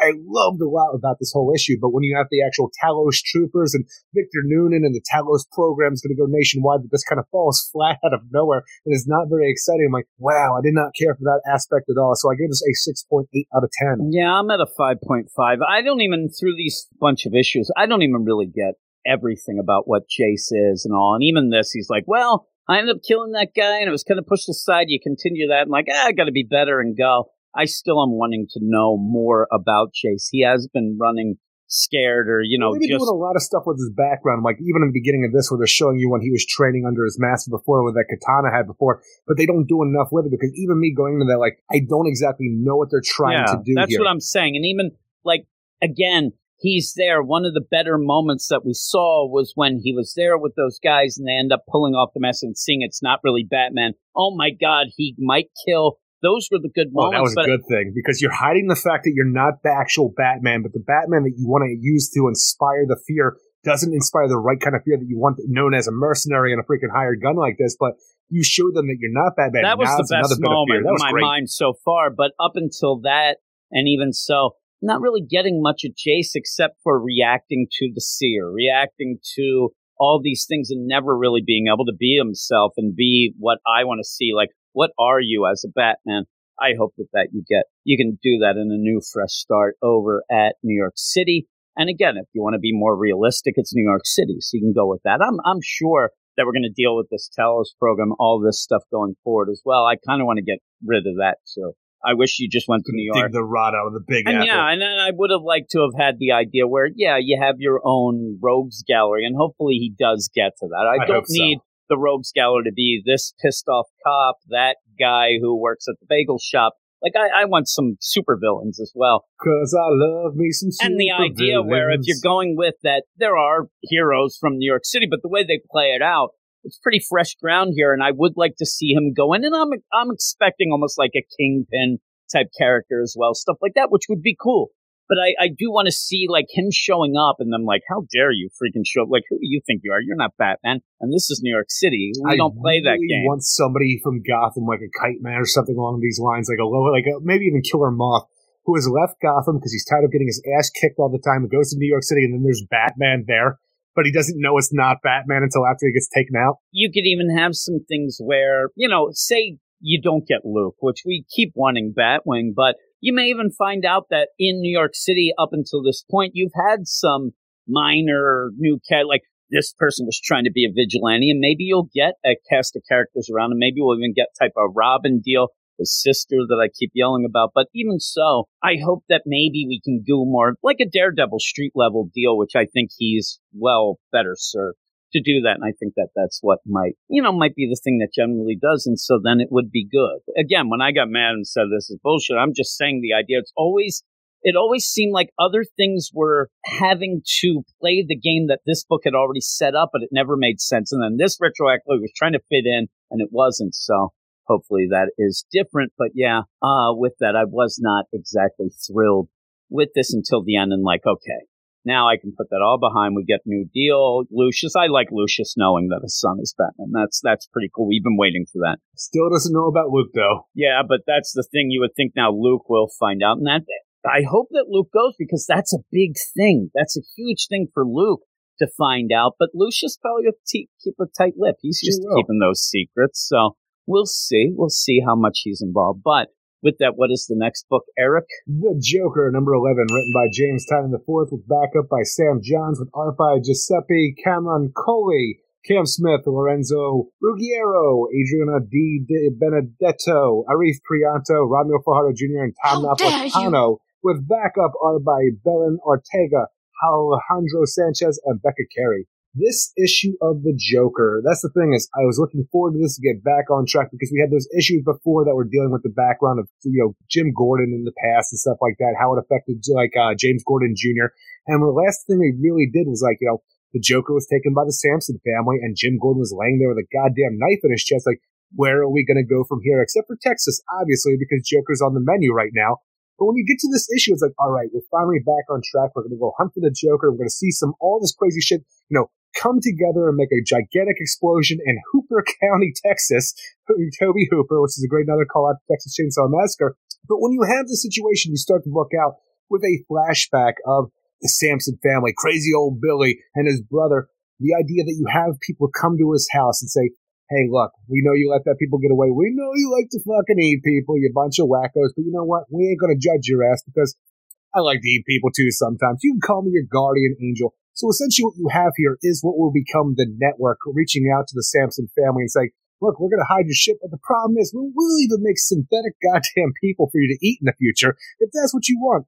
But you need to have a scapegoat to everything because you did let one girl get away and she's going to talk all about this shit. So if you want to keep your land, your oil money, and you want to keep eating people, you got to throw your brother Billy to the, as his land to the slaughter. And that's what we do. And that's why we have the situation going on here with, you know, Billy being killed during A Day and the Sampson family trying to kill the Joker as retribution for this whole thing going against them. But when you have the situation of the network coming to them, it's not really new information because we knew that the Sampsons already had synthetic meat that they were eating and didn't really care Yeah, for. and so even without that, you, you also know that they ended up having their oil riches. Oh, You yeah. end up where and immediately you when know that Billy Sampson was an A Day and was like, you know, given up by the family as somebody to be a scapegoat to what they were doing. And this is why they're pissed off. So even when you have this, it is a recap that takes pages and all you really get to see is some douchebag dude with a white eye patch licking fucking blood off his hand and saying stuff that we already know. And when you finally do get back to, uh, Jim Gordon, I just the idea though, where you I'm have hoping him. that's a monocle, by the way, because that means evil. Uh, Eric, Eye patches don't mean evil? no, I'm saying I think that's more of a monocle. The way he's Colonel Klink, he shows up with that deal, and even Maybe has like a- actually a Nazi, monocle. he has like, na- like that, weird it's- it's- Nazi it's- stormtroopers with him and stuff. I know it, it I ends up where you can't see, but the thing is, it's the idea that it being a monocle kind of bothers me because obviously he has a giant scar across his face I through know. that goddamn eye. So what is he seeing through that eye in my mind? nothing. But when you go there. back to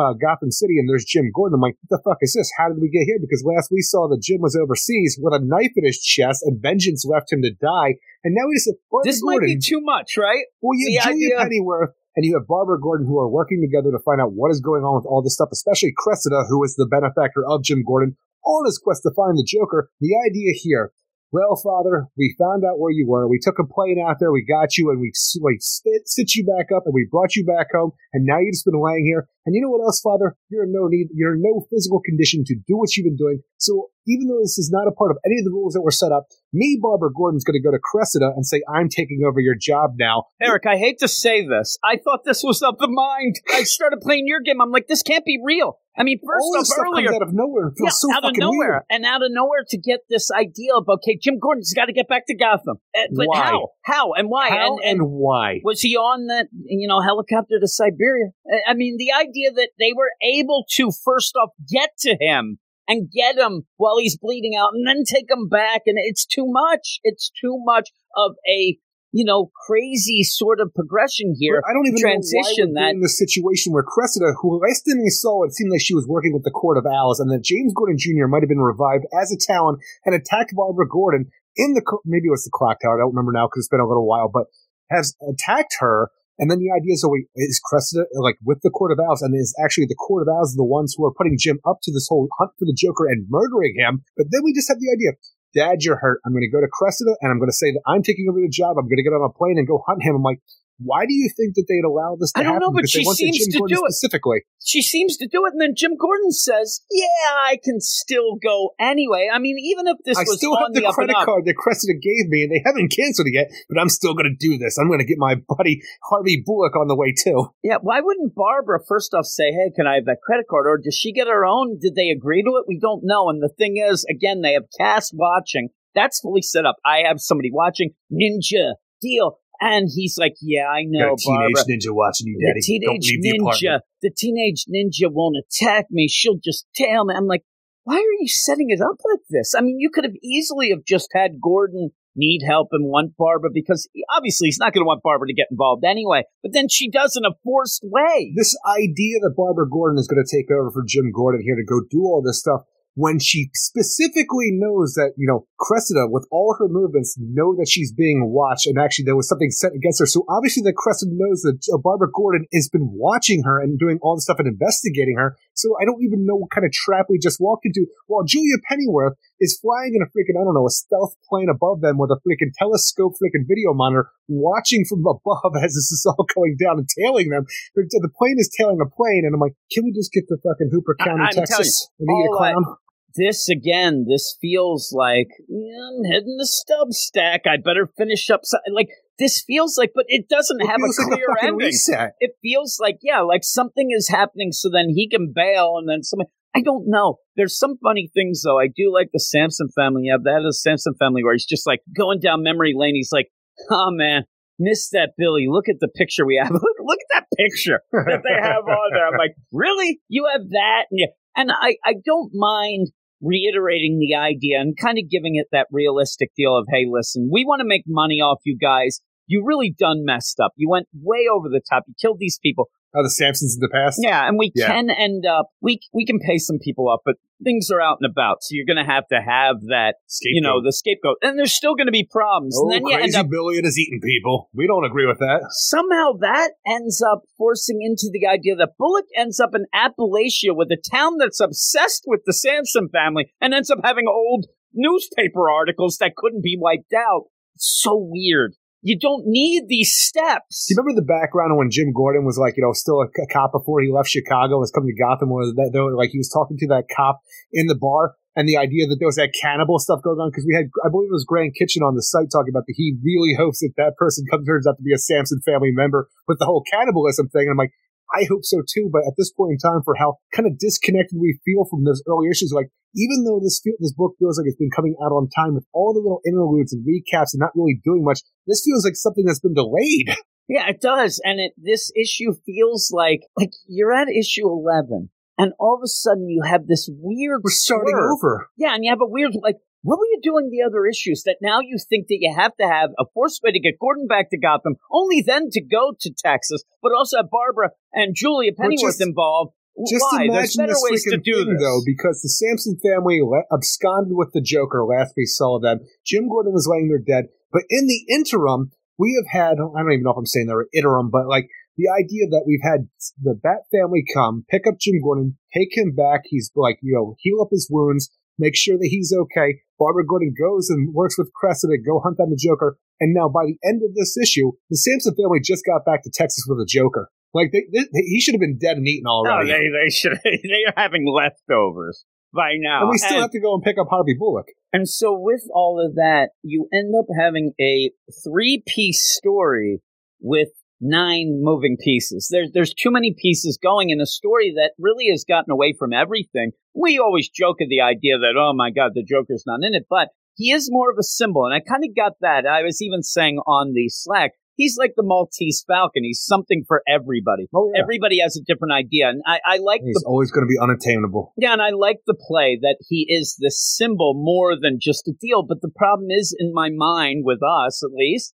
it's been stated he didn't do A Day. Oh yeah, we So all I- know this shit. So I keep thinking that the idea of this, and I put this in the Slack, my idea of the whole concept of this book is the one good cop who has every reason to kill the Joker, including being a millionaire then, where he is a good guy and he's going to have to save the Joker because the Joker is innocent this one time. So he doesn't deserve it here. Yes, he may deserve other things, but this one bit he's not guilty for, so we can't do it. But yet, it's taking a weird path anyway, even if it isn't that. I, I lose track of the deal where now you're just getting in James Tynion, and again, he's gone, he's off the Batman, he's going to Substack, but yet we're still in the mode of I'm more concerned with side characters than the actual story or the main characters of the book. The Samson family, we keep going back to them. You don't see them for a while, and we have to reset it again. Well, not only that, because the thing is, we have all these families. Are they that interesting? kind of, they're kind of. Interesting. I don't interesting. think I so. know They're- they're because Texas Chainsaw. I like Texas Chainsaw Well, Massacre, you do. so why Go wouldn't like watch that. I mean, I am telling you, While reading the Joker, you like the Good Boy story by Tom King, but when we see it again uh, with Mark Russell, we've seen this. You're but the even. idea, though, that we have a mad, mad, mad, mad world story where everybody's converging on that freaking giant freaking you know deal to find the Joker here. I like this whole thing, but you got to remember that as we're still doing this with Vengeance, the daughter of Bane, which I want to know more about. In the background, you have the big, overwhelming bit of plot point of the network. Them stealing DNA and cloning people and making a new breed of freaking supervillains in the background that they then unleash on places like Gotham and stuff that's been going on for fucking decades and decades that we still have to deal with this, and nobody to this day still doesn't know that the Joker didn't do A Day. Yeah, I don't even think we'll deal with that. I mean, the idea that Tynion said that he's going to be, I thought it was like 15 or 16, whatever. I don't even think we have enough time for him to do it. and We'll see what happens. I think I, once said 17, but I'm pretty sure we established I was wrong. I think at one, I think at one point we find out that things are fudged and it just ends. And so you get this, and you said it's like a mad, mad, mad, mad world, but instead it's a mad world. There's not a lot going on. You end up having where vengeance, you know, interesting, but every time we go back to her, we have to give recap and not really do much. Then we have the Samsons, and like you said, this background stuff was just little nuggets spread out there, like little clues and little things that seem intriguing. I see these things being left behind already. I just don't get it. I don't get why you had to have Gordon go to Gotham to get Barbara involved with So Julia to go that. and and it's just I like, like it- seeing Julia Pennyworth, but even though she's here, she still doesn't feel like she has anything to do. no, it, and We're investigating Santa Prisca. Oh, are you now? Is that another thing we have to deal with? and I I did Which like we've seen already, but still. The beginning of a man who ends up talking to a guy about you have to get rid of that nightmare. You're going to be obsessed with it. It ends up being the boogeyman and stuff. And, and Jim Gordon's a great guy to have that go with the Joker because of all the bad things that has happened. And the guy, like I said, the one guy who really should be gunning to kill the Damn right. Joker. And for some reason, he's, he's putting the idea that the Joker killed his son, too. Even though it didn't happen, he still has reason in his mind, even at least. that. Yeah, he has reason. So you at killed the end, my wife. You've crippled my daughter. In my mind, for some reason, you killed my son. I have every reason. You've you lied to me for decades. He did all of these things. Not, yeah, he did because he made him ride naked in the freaking yeah. roller coaster. Like nonsense with a gag. There's no reason that Jim Gordon shouldn't put a goddamn bullet in the Joker's brain. But that's why I thought it was the idea where you you think it's a Joker story, but it's more of the Joker as a symbol. But Gordon is a good guy, and at the end he might. And we thought at one point they did kind of team up, but then that got pushed aside. Joker's just being tossed around. And by this point, it always seems like everything's just going in this circle. And you always get back to this. And then we, it just doesn't feel like a coherent story. But this really feels like, all right, I'm going to fudge some things so we can get to a stretch run, at least the end Well, of that's the arc. thing. This whole issue is a like you know I- Tom Taylor was talking about. He doesn't like the term filler issue or anything or padded out or something like that. This is a filler issue because they're not ready to continue the story yet. Just like the past two that were flashbacks and stuff that you already knew for the most part. And with that, you could sit there At and least those say, interesting though. say it is ending at, at 15, 16, whatever, but it almost feels like this is the issue where James Tynion gets down and says, okay, how many issues do I need to end this? Okay, I need five issues. Oh, we have six. All right, let's get a little bit of tidbits here, go boom, and see what happens is what I still think that this book creative page will counting. and, and, uh, you know, go with that. And maybe, you know, it would continue with, say, a Matthew Rosenberg or something like that would be kind of cool, or somebody else even. But we'll see, we'll see. But it's it's losing. This ends up. It, it definitely again feels like at the end of the James Tynion Justice League Dark deal, where you have all these things swirling around and not enough time to get them going before he leaves, and then it's a mess. But you get a punchline backup as well, and, is, and you it, talk about the idea of a mess. I don't even know if we can consider this a mess when you have a punchline backup that really wants to tie in a different Royal Flush Gang than the one we're dealing with in Bendis' Justice League, and also have it, you know, work its way into punchline working for the Royal Flush Gang, but only the one member and not Queen, King or Queen. And this one member who's also Cullen Rowe's boyfriend is using Punchline on the inside of Blackgate Prison to get an army of women in that prison to be a part of the Royal Flush Gang for him when I guess he takes over against his parents. While his parents tell him you can't trust her because while we love playing in cards, she's a wild card and has already picked her king and stuff like that. But while that stuff could seem interesting because you always have the like you know the idea of the Royal Flush Gang and Cullen Rowe he's like, can he trust his boyfriend and stuff like that? Even though they're still going with the punchline, you know, she's a victim trial stuff in the background of all this. The idea that we have to spend half this backup issue with Kelly Ness talking to police about what she does and doesn't know about Alexis Kaye, the punchline, just for it to not to matter in the end. I'm like, Yeah. how are we stringing this punchline along and people still interested? yeah, and they even say like, "Okay, Kelly, you told us this, but we can't use that. This No. bullshit." And, hey, don't attack her. She's a victim. Ah, bullshit. We we're here to win a case, and with that, you end this issue, and we've ended up a couple backups like this, where again, you're like, why, why are we doing this still? This should have wrapped up by now, and it's a shame because really, if you have a punchline backup, and we're heading to a trial, whatever we would head to, whatever.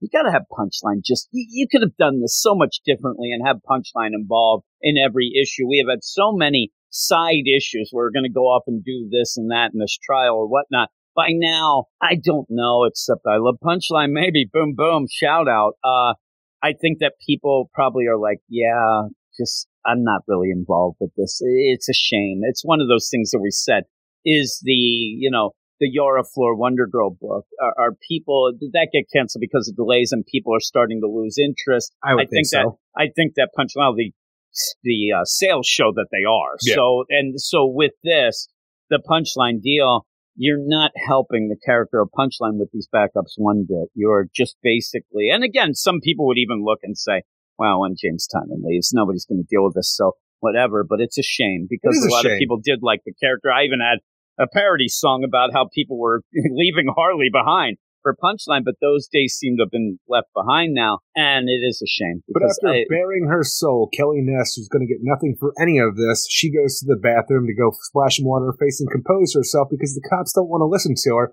And it turns out that the assistant of the police or the FBI, the stenographer taking dictation on this whole thing, she's a part of the Royal Flush Gang and she can get to Kelly Ness in the bathroom right now. So next issue, we don't even know if our best witness we have against Alexis Kaye during her trial will even be alive. yeah, my, my problem is they even said she isn't even barely a witness. Yeah, she's not. And Harper Rowe might have screwed everything and up by Harper going to Rowe, prison. and Harper says I'm going to be there in the You trial, and you can't. So it's like all these things just seem to lead to, oh well, I guess we're going to have to let Punchline go. I mean, we we don't have any evidence. We tried, let her go. See if she comes up, pops up. I want to take a weird I, I thing know. later on where Punchline gets out, she's released, but then this lizard mind, but then you have like Joker's been done to death. We have a whole issue of him that we're not You want dealing with. Joker to come back and But no. slice her? No, I actually I really do, but no for this. Now I just want to be have like a weird, you know, Superman revenge squad, but with the Joker kind of thing, where you have you have Punchline, you have the Joker's daughter, you have that woman in Arkham Tower who thinks she's Harley Quinn, and you have this weird situation going on with that, and maybe even Kevin when he goes to the dark side again,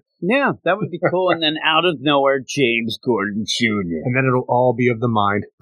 Yeah, it's all the mind. Uh, I wish this was on the mind, but yeah, it's it's kind this of is like again, to be as boring and tedious as an actual trial. yeah, really, and you know many of those, Erica. You know, uh, but yeah, the idea of the trial of the Amazons and now the trial of the century here, but with all of that, it's it is a shame, and even the Joker book. People still seem to be gung ho for it, but I end up going in and I just want to get more out of it. And Well, I'm gung ho for it there. too, but each time it keeps letting me down because we're always doing a start and stop situation, and then we spend a lot of the issue with big narration boxes telling us stuff that we already know. Yeah, yeah. So what did you give it? 6.5 out of 10. I like the art in both the main story and the backup. It's just that I found the stories kind of tedious where like, when are we going to get to the fireworks factory? Because I thought we are on our way there and then we had to take another stop and get some more gas here. And that's what this issue was. We had to stop and get more gas while I saw in the distance with the Sampson family in fucking Texas doing a cool ass shit. I didn't get to be there yet. Yeah, it's weird. I even get the idea that this is one of those where like, hey kids, we're gonna go on a field trip. Oh, right, are we going to the fireworks factory? Yeah, we're going to a factory, but we don't know what it is because I still don't know what this book is is trying to do. Even I'm like, oh, I'd like to get to the factory, whatever which one it is. It might be the saltine factory, Eric, but it might end up being the crackers? fireworks. You do. Then yes, okay Milhouse's going. dad is there. He's a bigwig at the the cracker factory nowadays. But you yeah, get to go to the cardboard box factory. Oh, thanks. But yeah, at, by the end, I'm like, I just, I don't even know what this book is trying to do anymore, especially with that idea that we kind of know that the Joker is innocent of at least what everybody's saying he is guilty of. So what does that That's mean? joke. And things like that, it seems. But what is the next book, Eric? Our next book is Batgirls number two. I didn't realize that I was doing the credits for this one, so I have to go and oh, find them now. Oh, Well, there you go. I didn't know I was doing them either. It's neither of our books. So if you end up, do you have it ready? Or no, I do not. So I have no idea where the credits Well, are in this book Eric, or the I thing. will tell you that this is Batgirl's number two. They say sometimes that's number dose. Y- you ever hear that?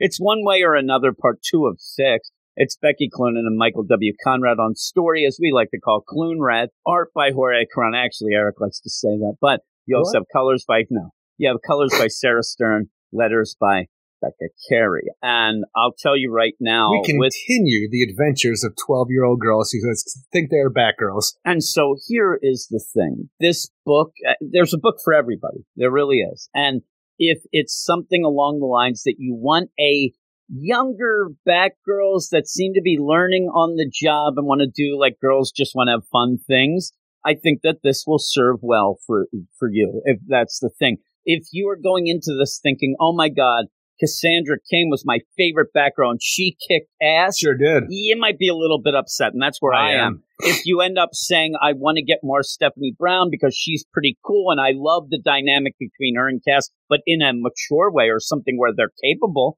you, you're not going to get that. But you are going to get, we said it before, it's a Burnside Batgirl type feel. It's a cartoony feel. You can definitely see that this could definitely be a cartoon that would come on after the Harley cartoon. No, because that's the thing is that that's more of a serious take. This seems like something that would be after school on Nickelodeon. Yeah, I still think that this would be something that would be a, a cartoon where they're trying to get everybody involved, but it's not the characters. I don't think that Cloonrad understands the background of these characters. I don't think they understand the gravitas of what this should be. The idea that you have two former Batgirls that were very capable coming in here, joining up with Oracle, and you just end up worrying about things like who wants to get their ears pierced, stuff like that in a issue that seems like it's a convoluted mess. So again, the tone of this, it seems as if it's for people who are new to these characters and they want something that's more all like all ages but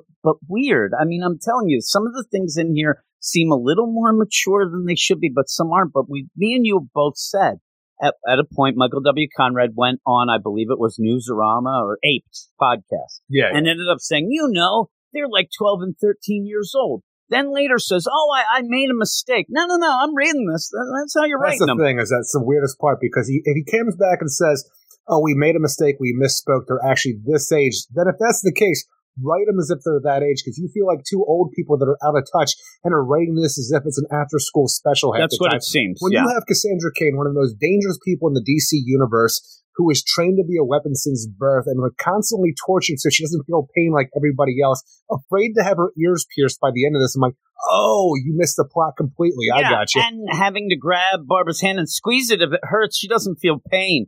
And and so with that, yeah, she may. And I said my take and what I would think is that she would think that oh, and and she even has a fake earring on. She says, "Oh, these are fake." Whatever. That even feels weird Well, because not even they- that, because if, let's think about the idea of wearing earrings when you're underneath the bat cow or something like that, and getting like you know pu- punched in the side of the head and this uh, digging into your face. It seems like very uh, like a, a unnatural thing to have on. But the idea that oh no, we lost our walkie talkie somewhere, so we can't communicate because the Sears knocked out our communications.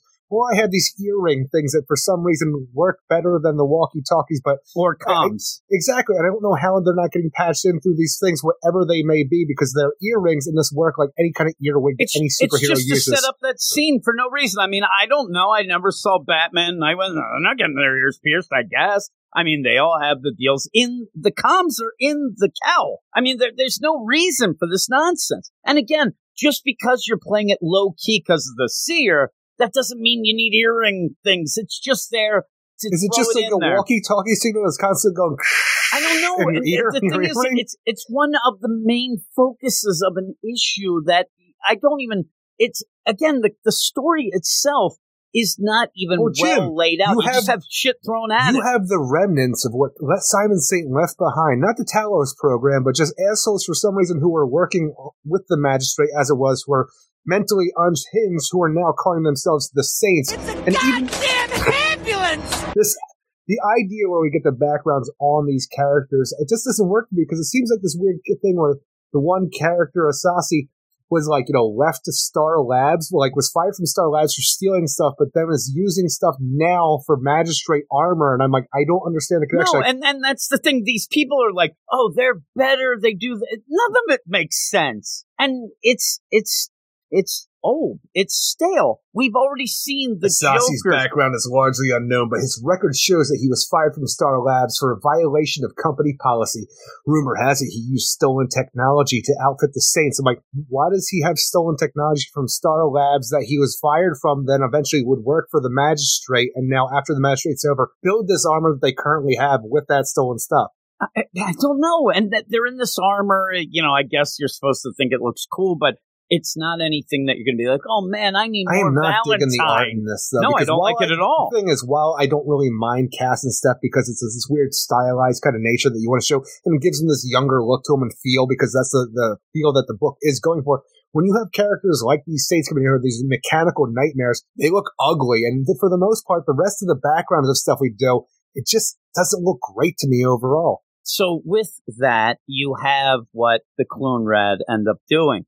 What they do is they find one joke, be it a dead man thing in the Wonder Woman book, Yeah. or Bondo the car, which we have to keep going with. And these things don't make the story. This doesn't make things. And with that, you end up having such a come. Oh my God. These, you know, saints, they think that Simon Saint is still alive. I think it's the seer. Well, it is. We know that. We It's the seer that. Putting on a, a Simon Saint hologram to lead them in the battle. then we have the idea. Hugo Strange. Oh my god, really? Then we end up and, and we have. Oh my god, this graffiti artist that's big. Oh my, we have that. The then we have a, a serial killer who might be in the next round. Everything's just there to mean nothing, and you have very, very capable girls in cast. Oh, don't forget Steph. Spellbinder. Yeah, and He's- then he's Spellbinder on the deal, which they actually seem to think, and I saw some things on Twitter, like they think that this is a subtle way of getting to it. I'm like, my man Eric Shea's, you know, got that, and there's a solicit out already, so Yeah. stop it. So all this going down, and then you have to stop of girls, girls. Yeah, you end up having Oracle go, This is Garrett oh Oracle. oh my. Uh, my back really hurts today. I can barely like stop it. And then she's cutting onions. She's making dinner. Oh, what is this you call lunch? It's so ridiculous. Where what are you doing with this? What are you doing at all with this book where they are just running around in circles and doing nothing? And a big, oh my God, there's a, a cassette tape stuck in the Bondo car that ends up playing an obscure straight edge band that nobody cares about. But the way they describe it, it seems like one song keeps playing over and over again. I don't know how you get a cassette player to I do don't that. know. You don't. It's what you do, Eric. It's like, So- that never happened to me. no, it ends up like uh, somehow it's stuck in there. Like But then it sticks in there, rewinds. it just plays that and rewinds, but just one song over and over Yeah, again. I think like that you're they forget about. what tapes do. It's like that. It's not a, a CD that just keeps playing one track. They don't realize they're just dumb. It's a single. They don't know how to eject.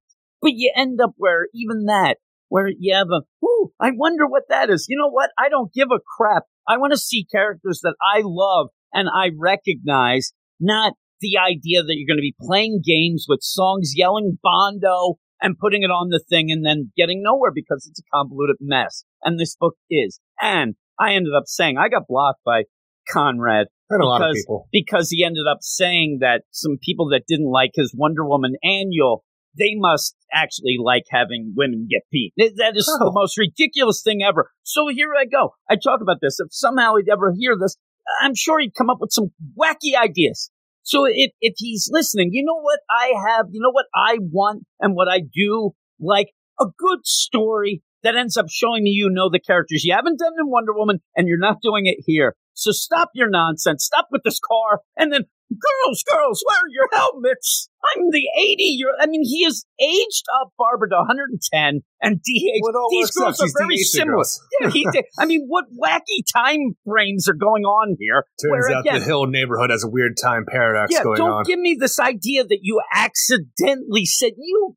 Just the idea that a writer would accidentally say, "Yeah, we're writing the girls as 13 years old." Oh, oh, I misspoke, and then gets on Twitter and says, "I don't know why I have to do this." Oh, really? You don't know? Oh, God, Eric, it's just again.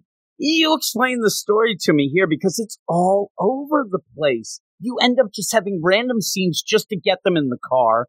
Then they have to do a random scene to end up seeing. At, at the one point, they go down to the docks. Oh my God, the police are into this and they're making a Wicker Man Well, this is such a weird idea because down on this one ship down by the docks where the Batgirls go and for some reason just happen to see the guys that they stole the car off of Bondo the car. We are we are taking all this stolen stuff and making some kind of effigy, like you said, like in Wicker Man. But I see this. The art just makes it look like it's a magical thing going on where things are hovering in air, and I didn't get it. But while you have this going on, you have the idea that you know Stephanie Brown is keeping the stuff secret, where she is interested in the spellbound freaking art show gallery, which is going to be the spellbinder situation.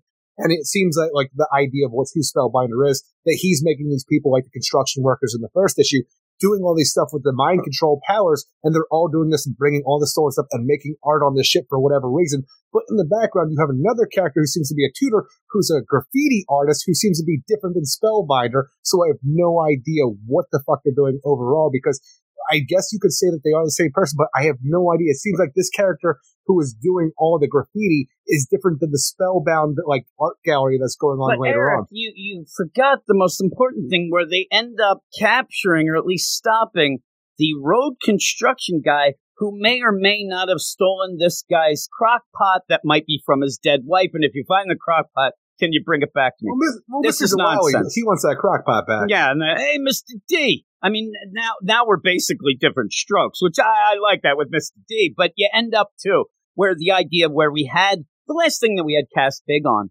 was the Outsiders book. You ended up having her and Duke hanging and whatnot Yeah. in that book. And you ended up a couple more. times, yeah, yeah, and you end up at that at a point in that book. Lady Shiva showed up. I I don't know if people know this. I don't know if Cloonrad knows that. That is Cass's mom. She shows up and says, "You are nonsense. Batman has made you less. You get out of here. I will not watch my daughter be dumbed down and watered down by a Batman. What is she going to do if she shows up here? And then Cloonrad said, "Hold my beer." Yeah, I mean, I'm telling you, if you end up, Lady Shiva will burn Gotham to the ground if she sees this nonsense. And again, if she did show up, I'm on Shiva's it'll be for jokes. It'll be for jokes. This is a girl who ended up at points in her young life. I mean, you, people worry, and oh my God, Damian had such a bad child. Holy moly, Orphan is the had the worst. She ended up at points being in a gauntlet where she's just thrown into a room and can't come out until she kills a Oh, yeah, thousand David people. Cain's the worst. He's the worst. And Lady Shiva, not a very nice. So you have that. You end up having Stephanie, whose dad is Cluemaster. That guy's dying, then he's back, then he's dead. Who knows? You can't keep track of him. Who brought him back and pissed me off because it didn't seem like they knew that he was dead and It then had to retroactively do it. Oh, Brian Michael right. Bendis did, and then had to that guy. retroactively do this. So with that, though, you still have two girls who have been able to rise above the awfulness of their upbringing slash parents. But Jim, they could never rise above awful writing. No, and and to go to this, that's the real villain. And then you end up having a Barbara who every, everybody loves. You can't not like Barbara. And you have her just where you want us to. But the idea, it's almost like, and they even saying this, we were all Batgirls. There's a lot of people who are Batgirl fans, and the idea is like, man, I love Batgirl, but it's like Cassandra Cain's my favorite Batgirl. Like, who can like the idea? You come into this book, all right, we have all these Batgirls here. I'm going to make it so nobody likes any of the Batgirls anymore. Who's your favorite Batgirl? Uh uh My favorite Batgirl is Cassandra. Yeah. She's my favorite. But I can't hate Barbara because I love Barbara. It's Barbara. Poor Steph. But she ends up so, yeah, I mean, and so. She's my least favorite Batgirl as well. Steph ended up having her boyfriend break up with her, all this stuff going Tim? on. Yeah, Tim. But you Yeah. end up where in this, I mean, even Steph, she's been to Earth three, like, all this nonsense. But I'll yet tell you, you have this thing where you're treating her like this child and doing this whole thing where you're, you're excited about bunk beds. I'm like, I'm sitting here as a kid reading Robin, you know, when that was going out, when Stephanie was introduced, the idea that she was pregnant and had to give her daughter up for adoption because she's been having sex with before Robin and stuff like that. I'm like, this is crazy grown up shit right here. Now, and this is my problem here. A Cassandra Cain. I'm sitting reading there that as a kid. Here I am as an adult reading nonsense child stuff about Stephanie but you Brown. know, now. you know what I think that's that could be cool though is the idea that you know a Cassandra Cain might get excited about bunk beds. She's never had them. You didn't set that up in your book here. All you're doing it because there's no setup. People who are going into this just going, okay, Steph and Cass, and they never knew the character. They would think that they would never were Batgirls and that they need to be trained. Don't do. Cass is the character that Batman said he was afraid that she was the one who could take him down. That that's Batman saying that. And so you had to, why isn't this the setup of the girls who never had a childhood and now they get to do it, have fun? Maybe Barbara spells it out. That's why she's doing it. But you're still throwing them out in the fray with a nonsense story that never ends up being anything and never set up the way that you're doing it. And I just think this book is a mess. It and is. I don't like the, the art. I don't like it. And then just this week, Conrad gets on and says, Hey, everybody, thank you for liking this book. Everybody Everybody's liking Batgirl. We're doing a grand experiment. Stop with your experiments. I mean, this is what are you down in the lab cooking up the crock pot? I, what are you doing? Cricket.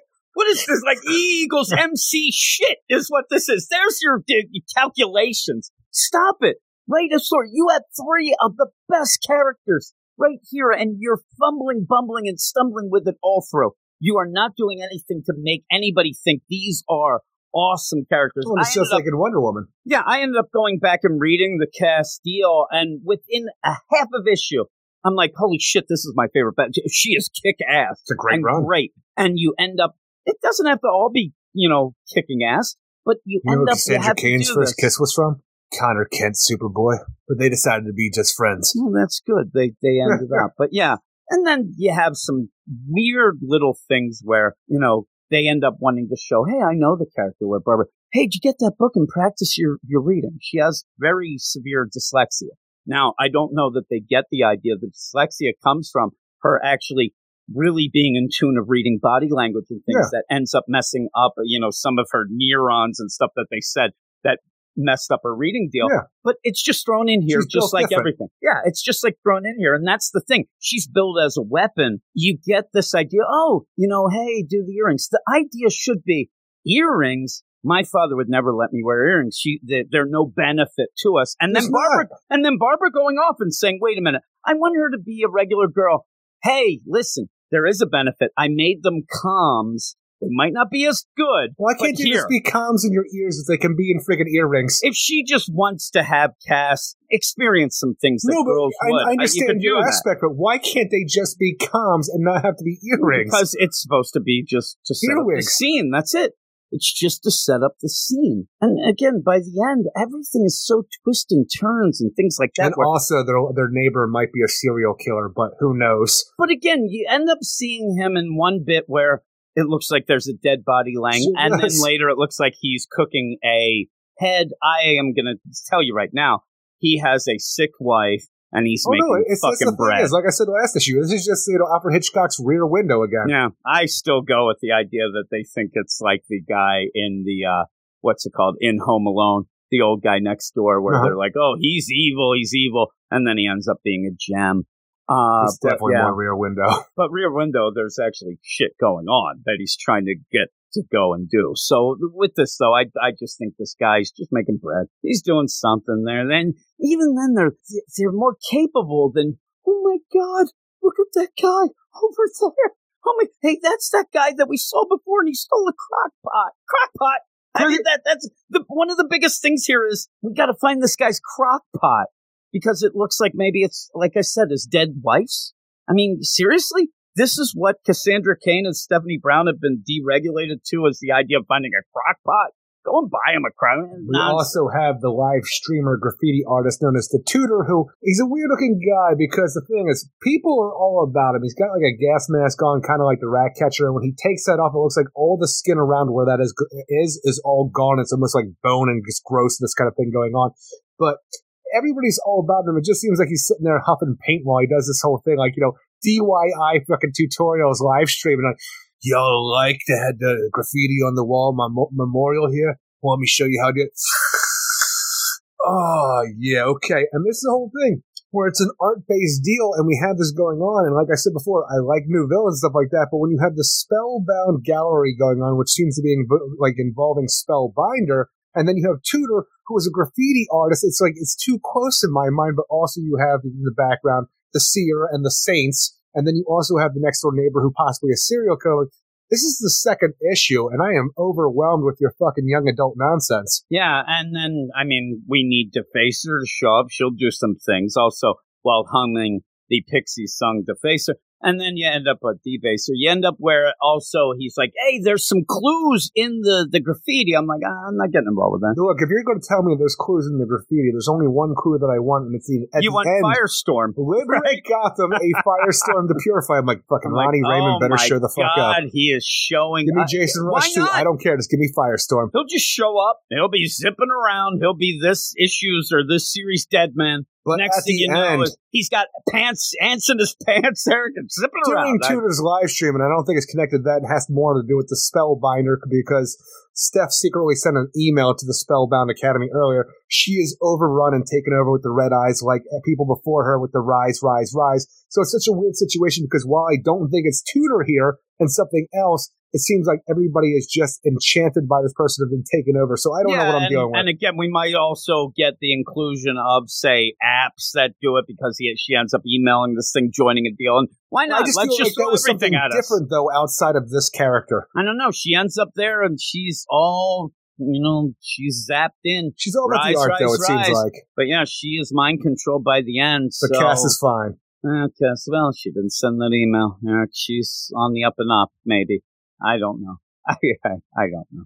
And Barbara. Next, Tudor point, versus Batgirl versus Batgirl. seriously, Tudor. I mean, eh, eh, yeah, I don't know. It's it's just it's all over the place. It's nothing. What what do you give this? That's the thing Watch out because you might get tagged as something. Here. well, I'm tagged as stuff all the time, and usually it's you tagging well, you, me I, as I that. think I don't you're know actually why. tag you're it, Eric. What I'm tagging you as is a guy who has a little bit of taste for comics. Well, that's the I'm thing is, I like these comics and I, I characters. I mean, and I like comics. DC Comics is my jam.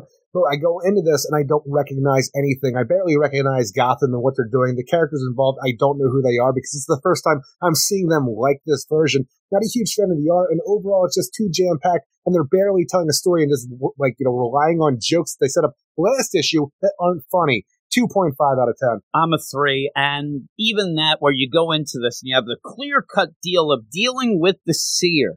This is what ends up being set up and go and barely even mentioned because it's just the seer continuing to pretend that she's some saint to end up getting the saints, which again is just the idea that we keep getting. I mean, it's not clever to get a band of characters that end up, oh, I really like whatever the last event's character was and doing, I'm going to do that. We've seen the Scarecrow have his people Oh, after Fear State. We now see the Saints. We get now a different version of the Met.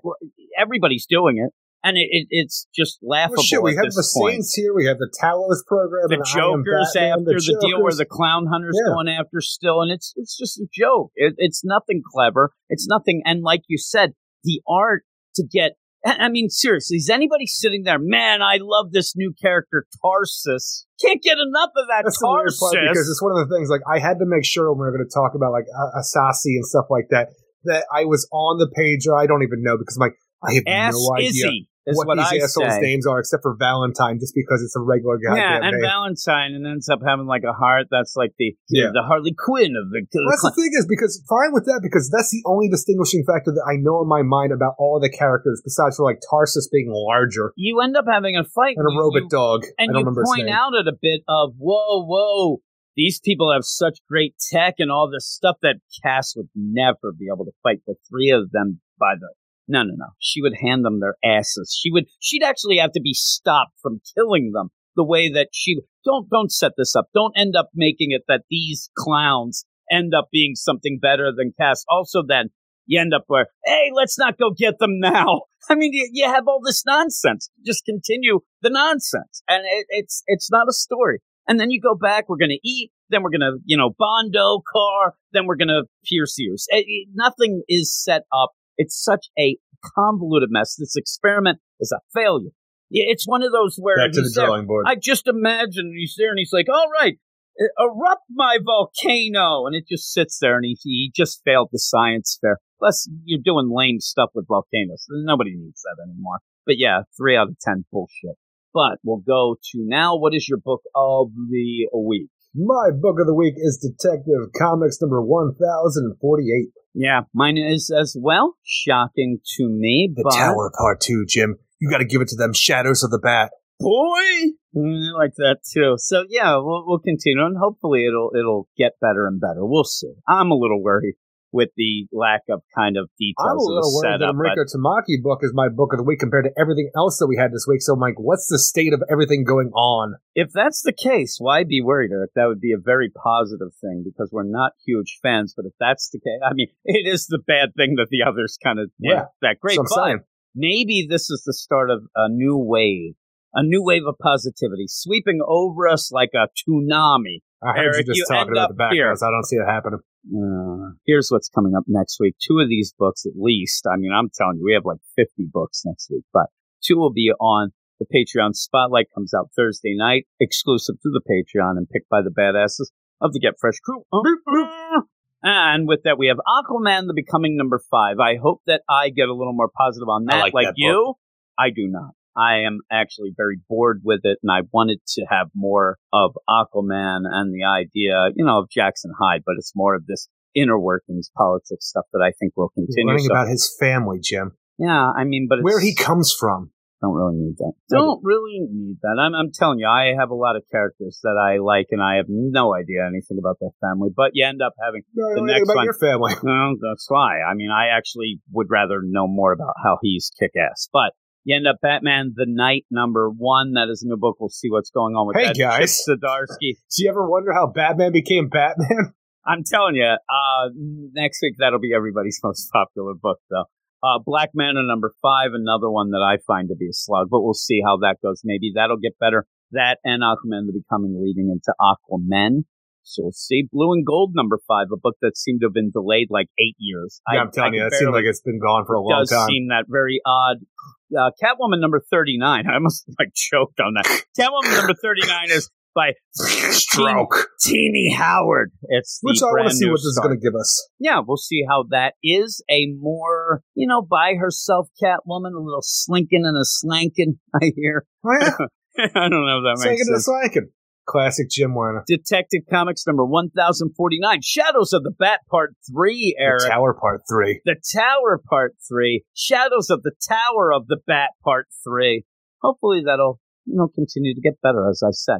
Green Lantern number 10, Geoffrey Thorne's, op, you know, epic opus steel. I, yeah, it feels like it's been forever since we talked about it as well. So we'll see what's going on with that. Continuing what better. seems to be Hey, everybody, you like that mosaic? Let's keep going. I All don't. right. Yeah. But I look forward to bringing up old continuity and making it make sense. Everybody's favorite Nightwing number 88. That's Eric Lindros' old number. Eric, Sure I don't know if you know that. Also, course I do. Patrick Kane's as well. I I'm a don't know basic if bitch. Of that. course I know Lindros' yeah, number. There you go.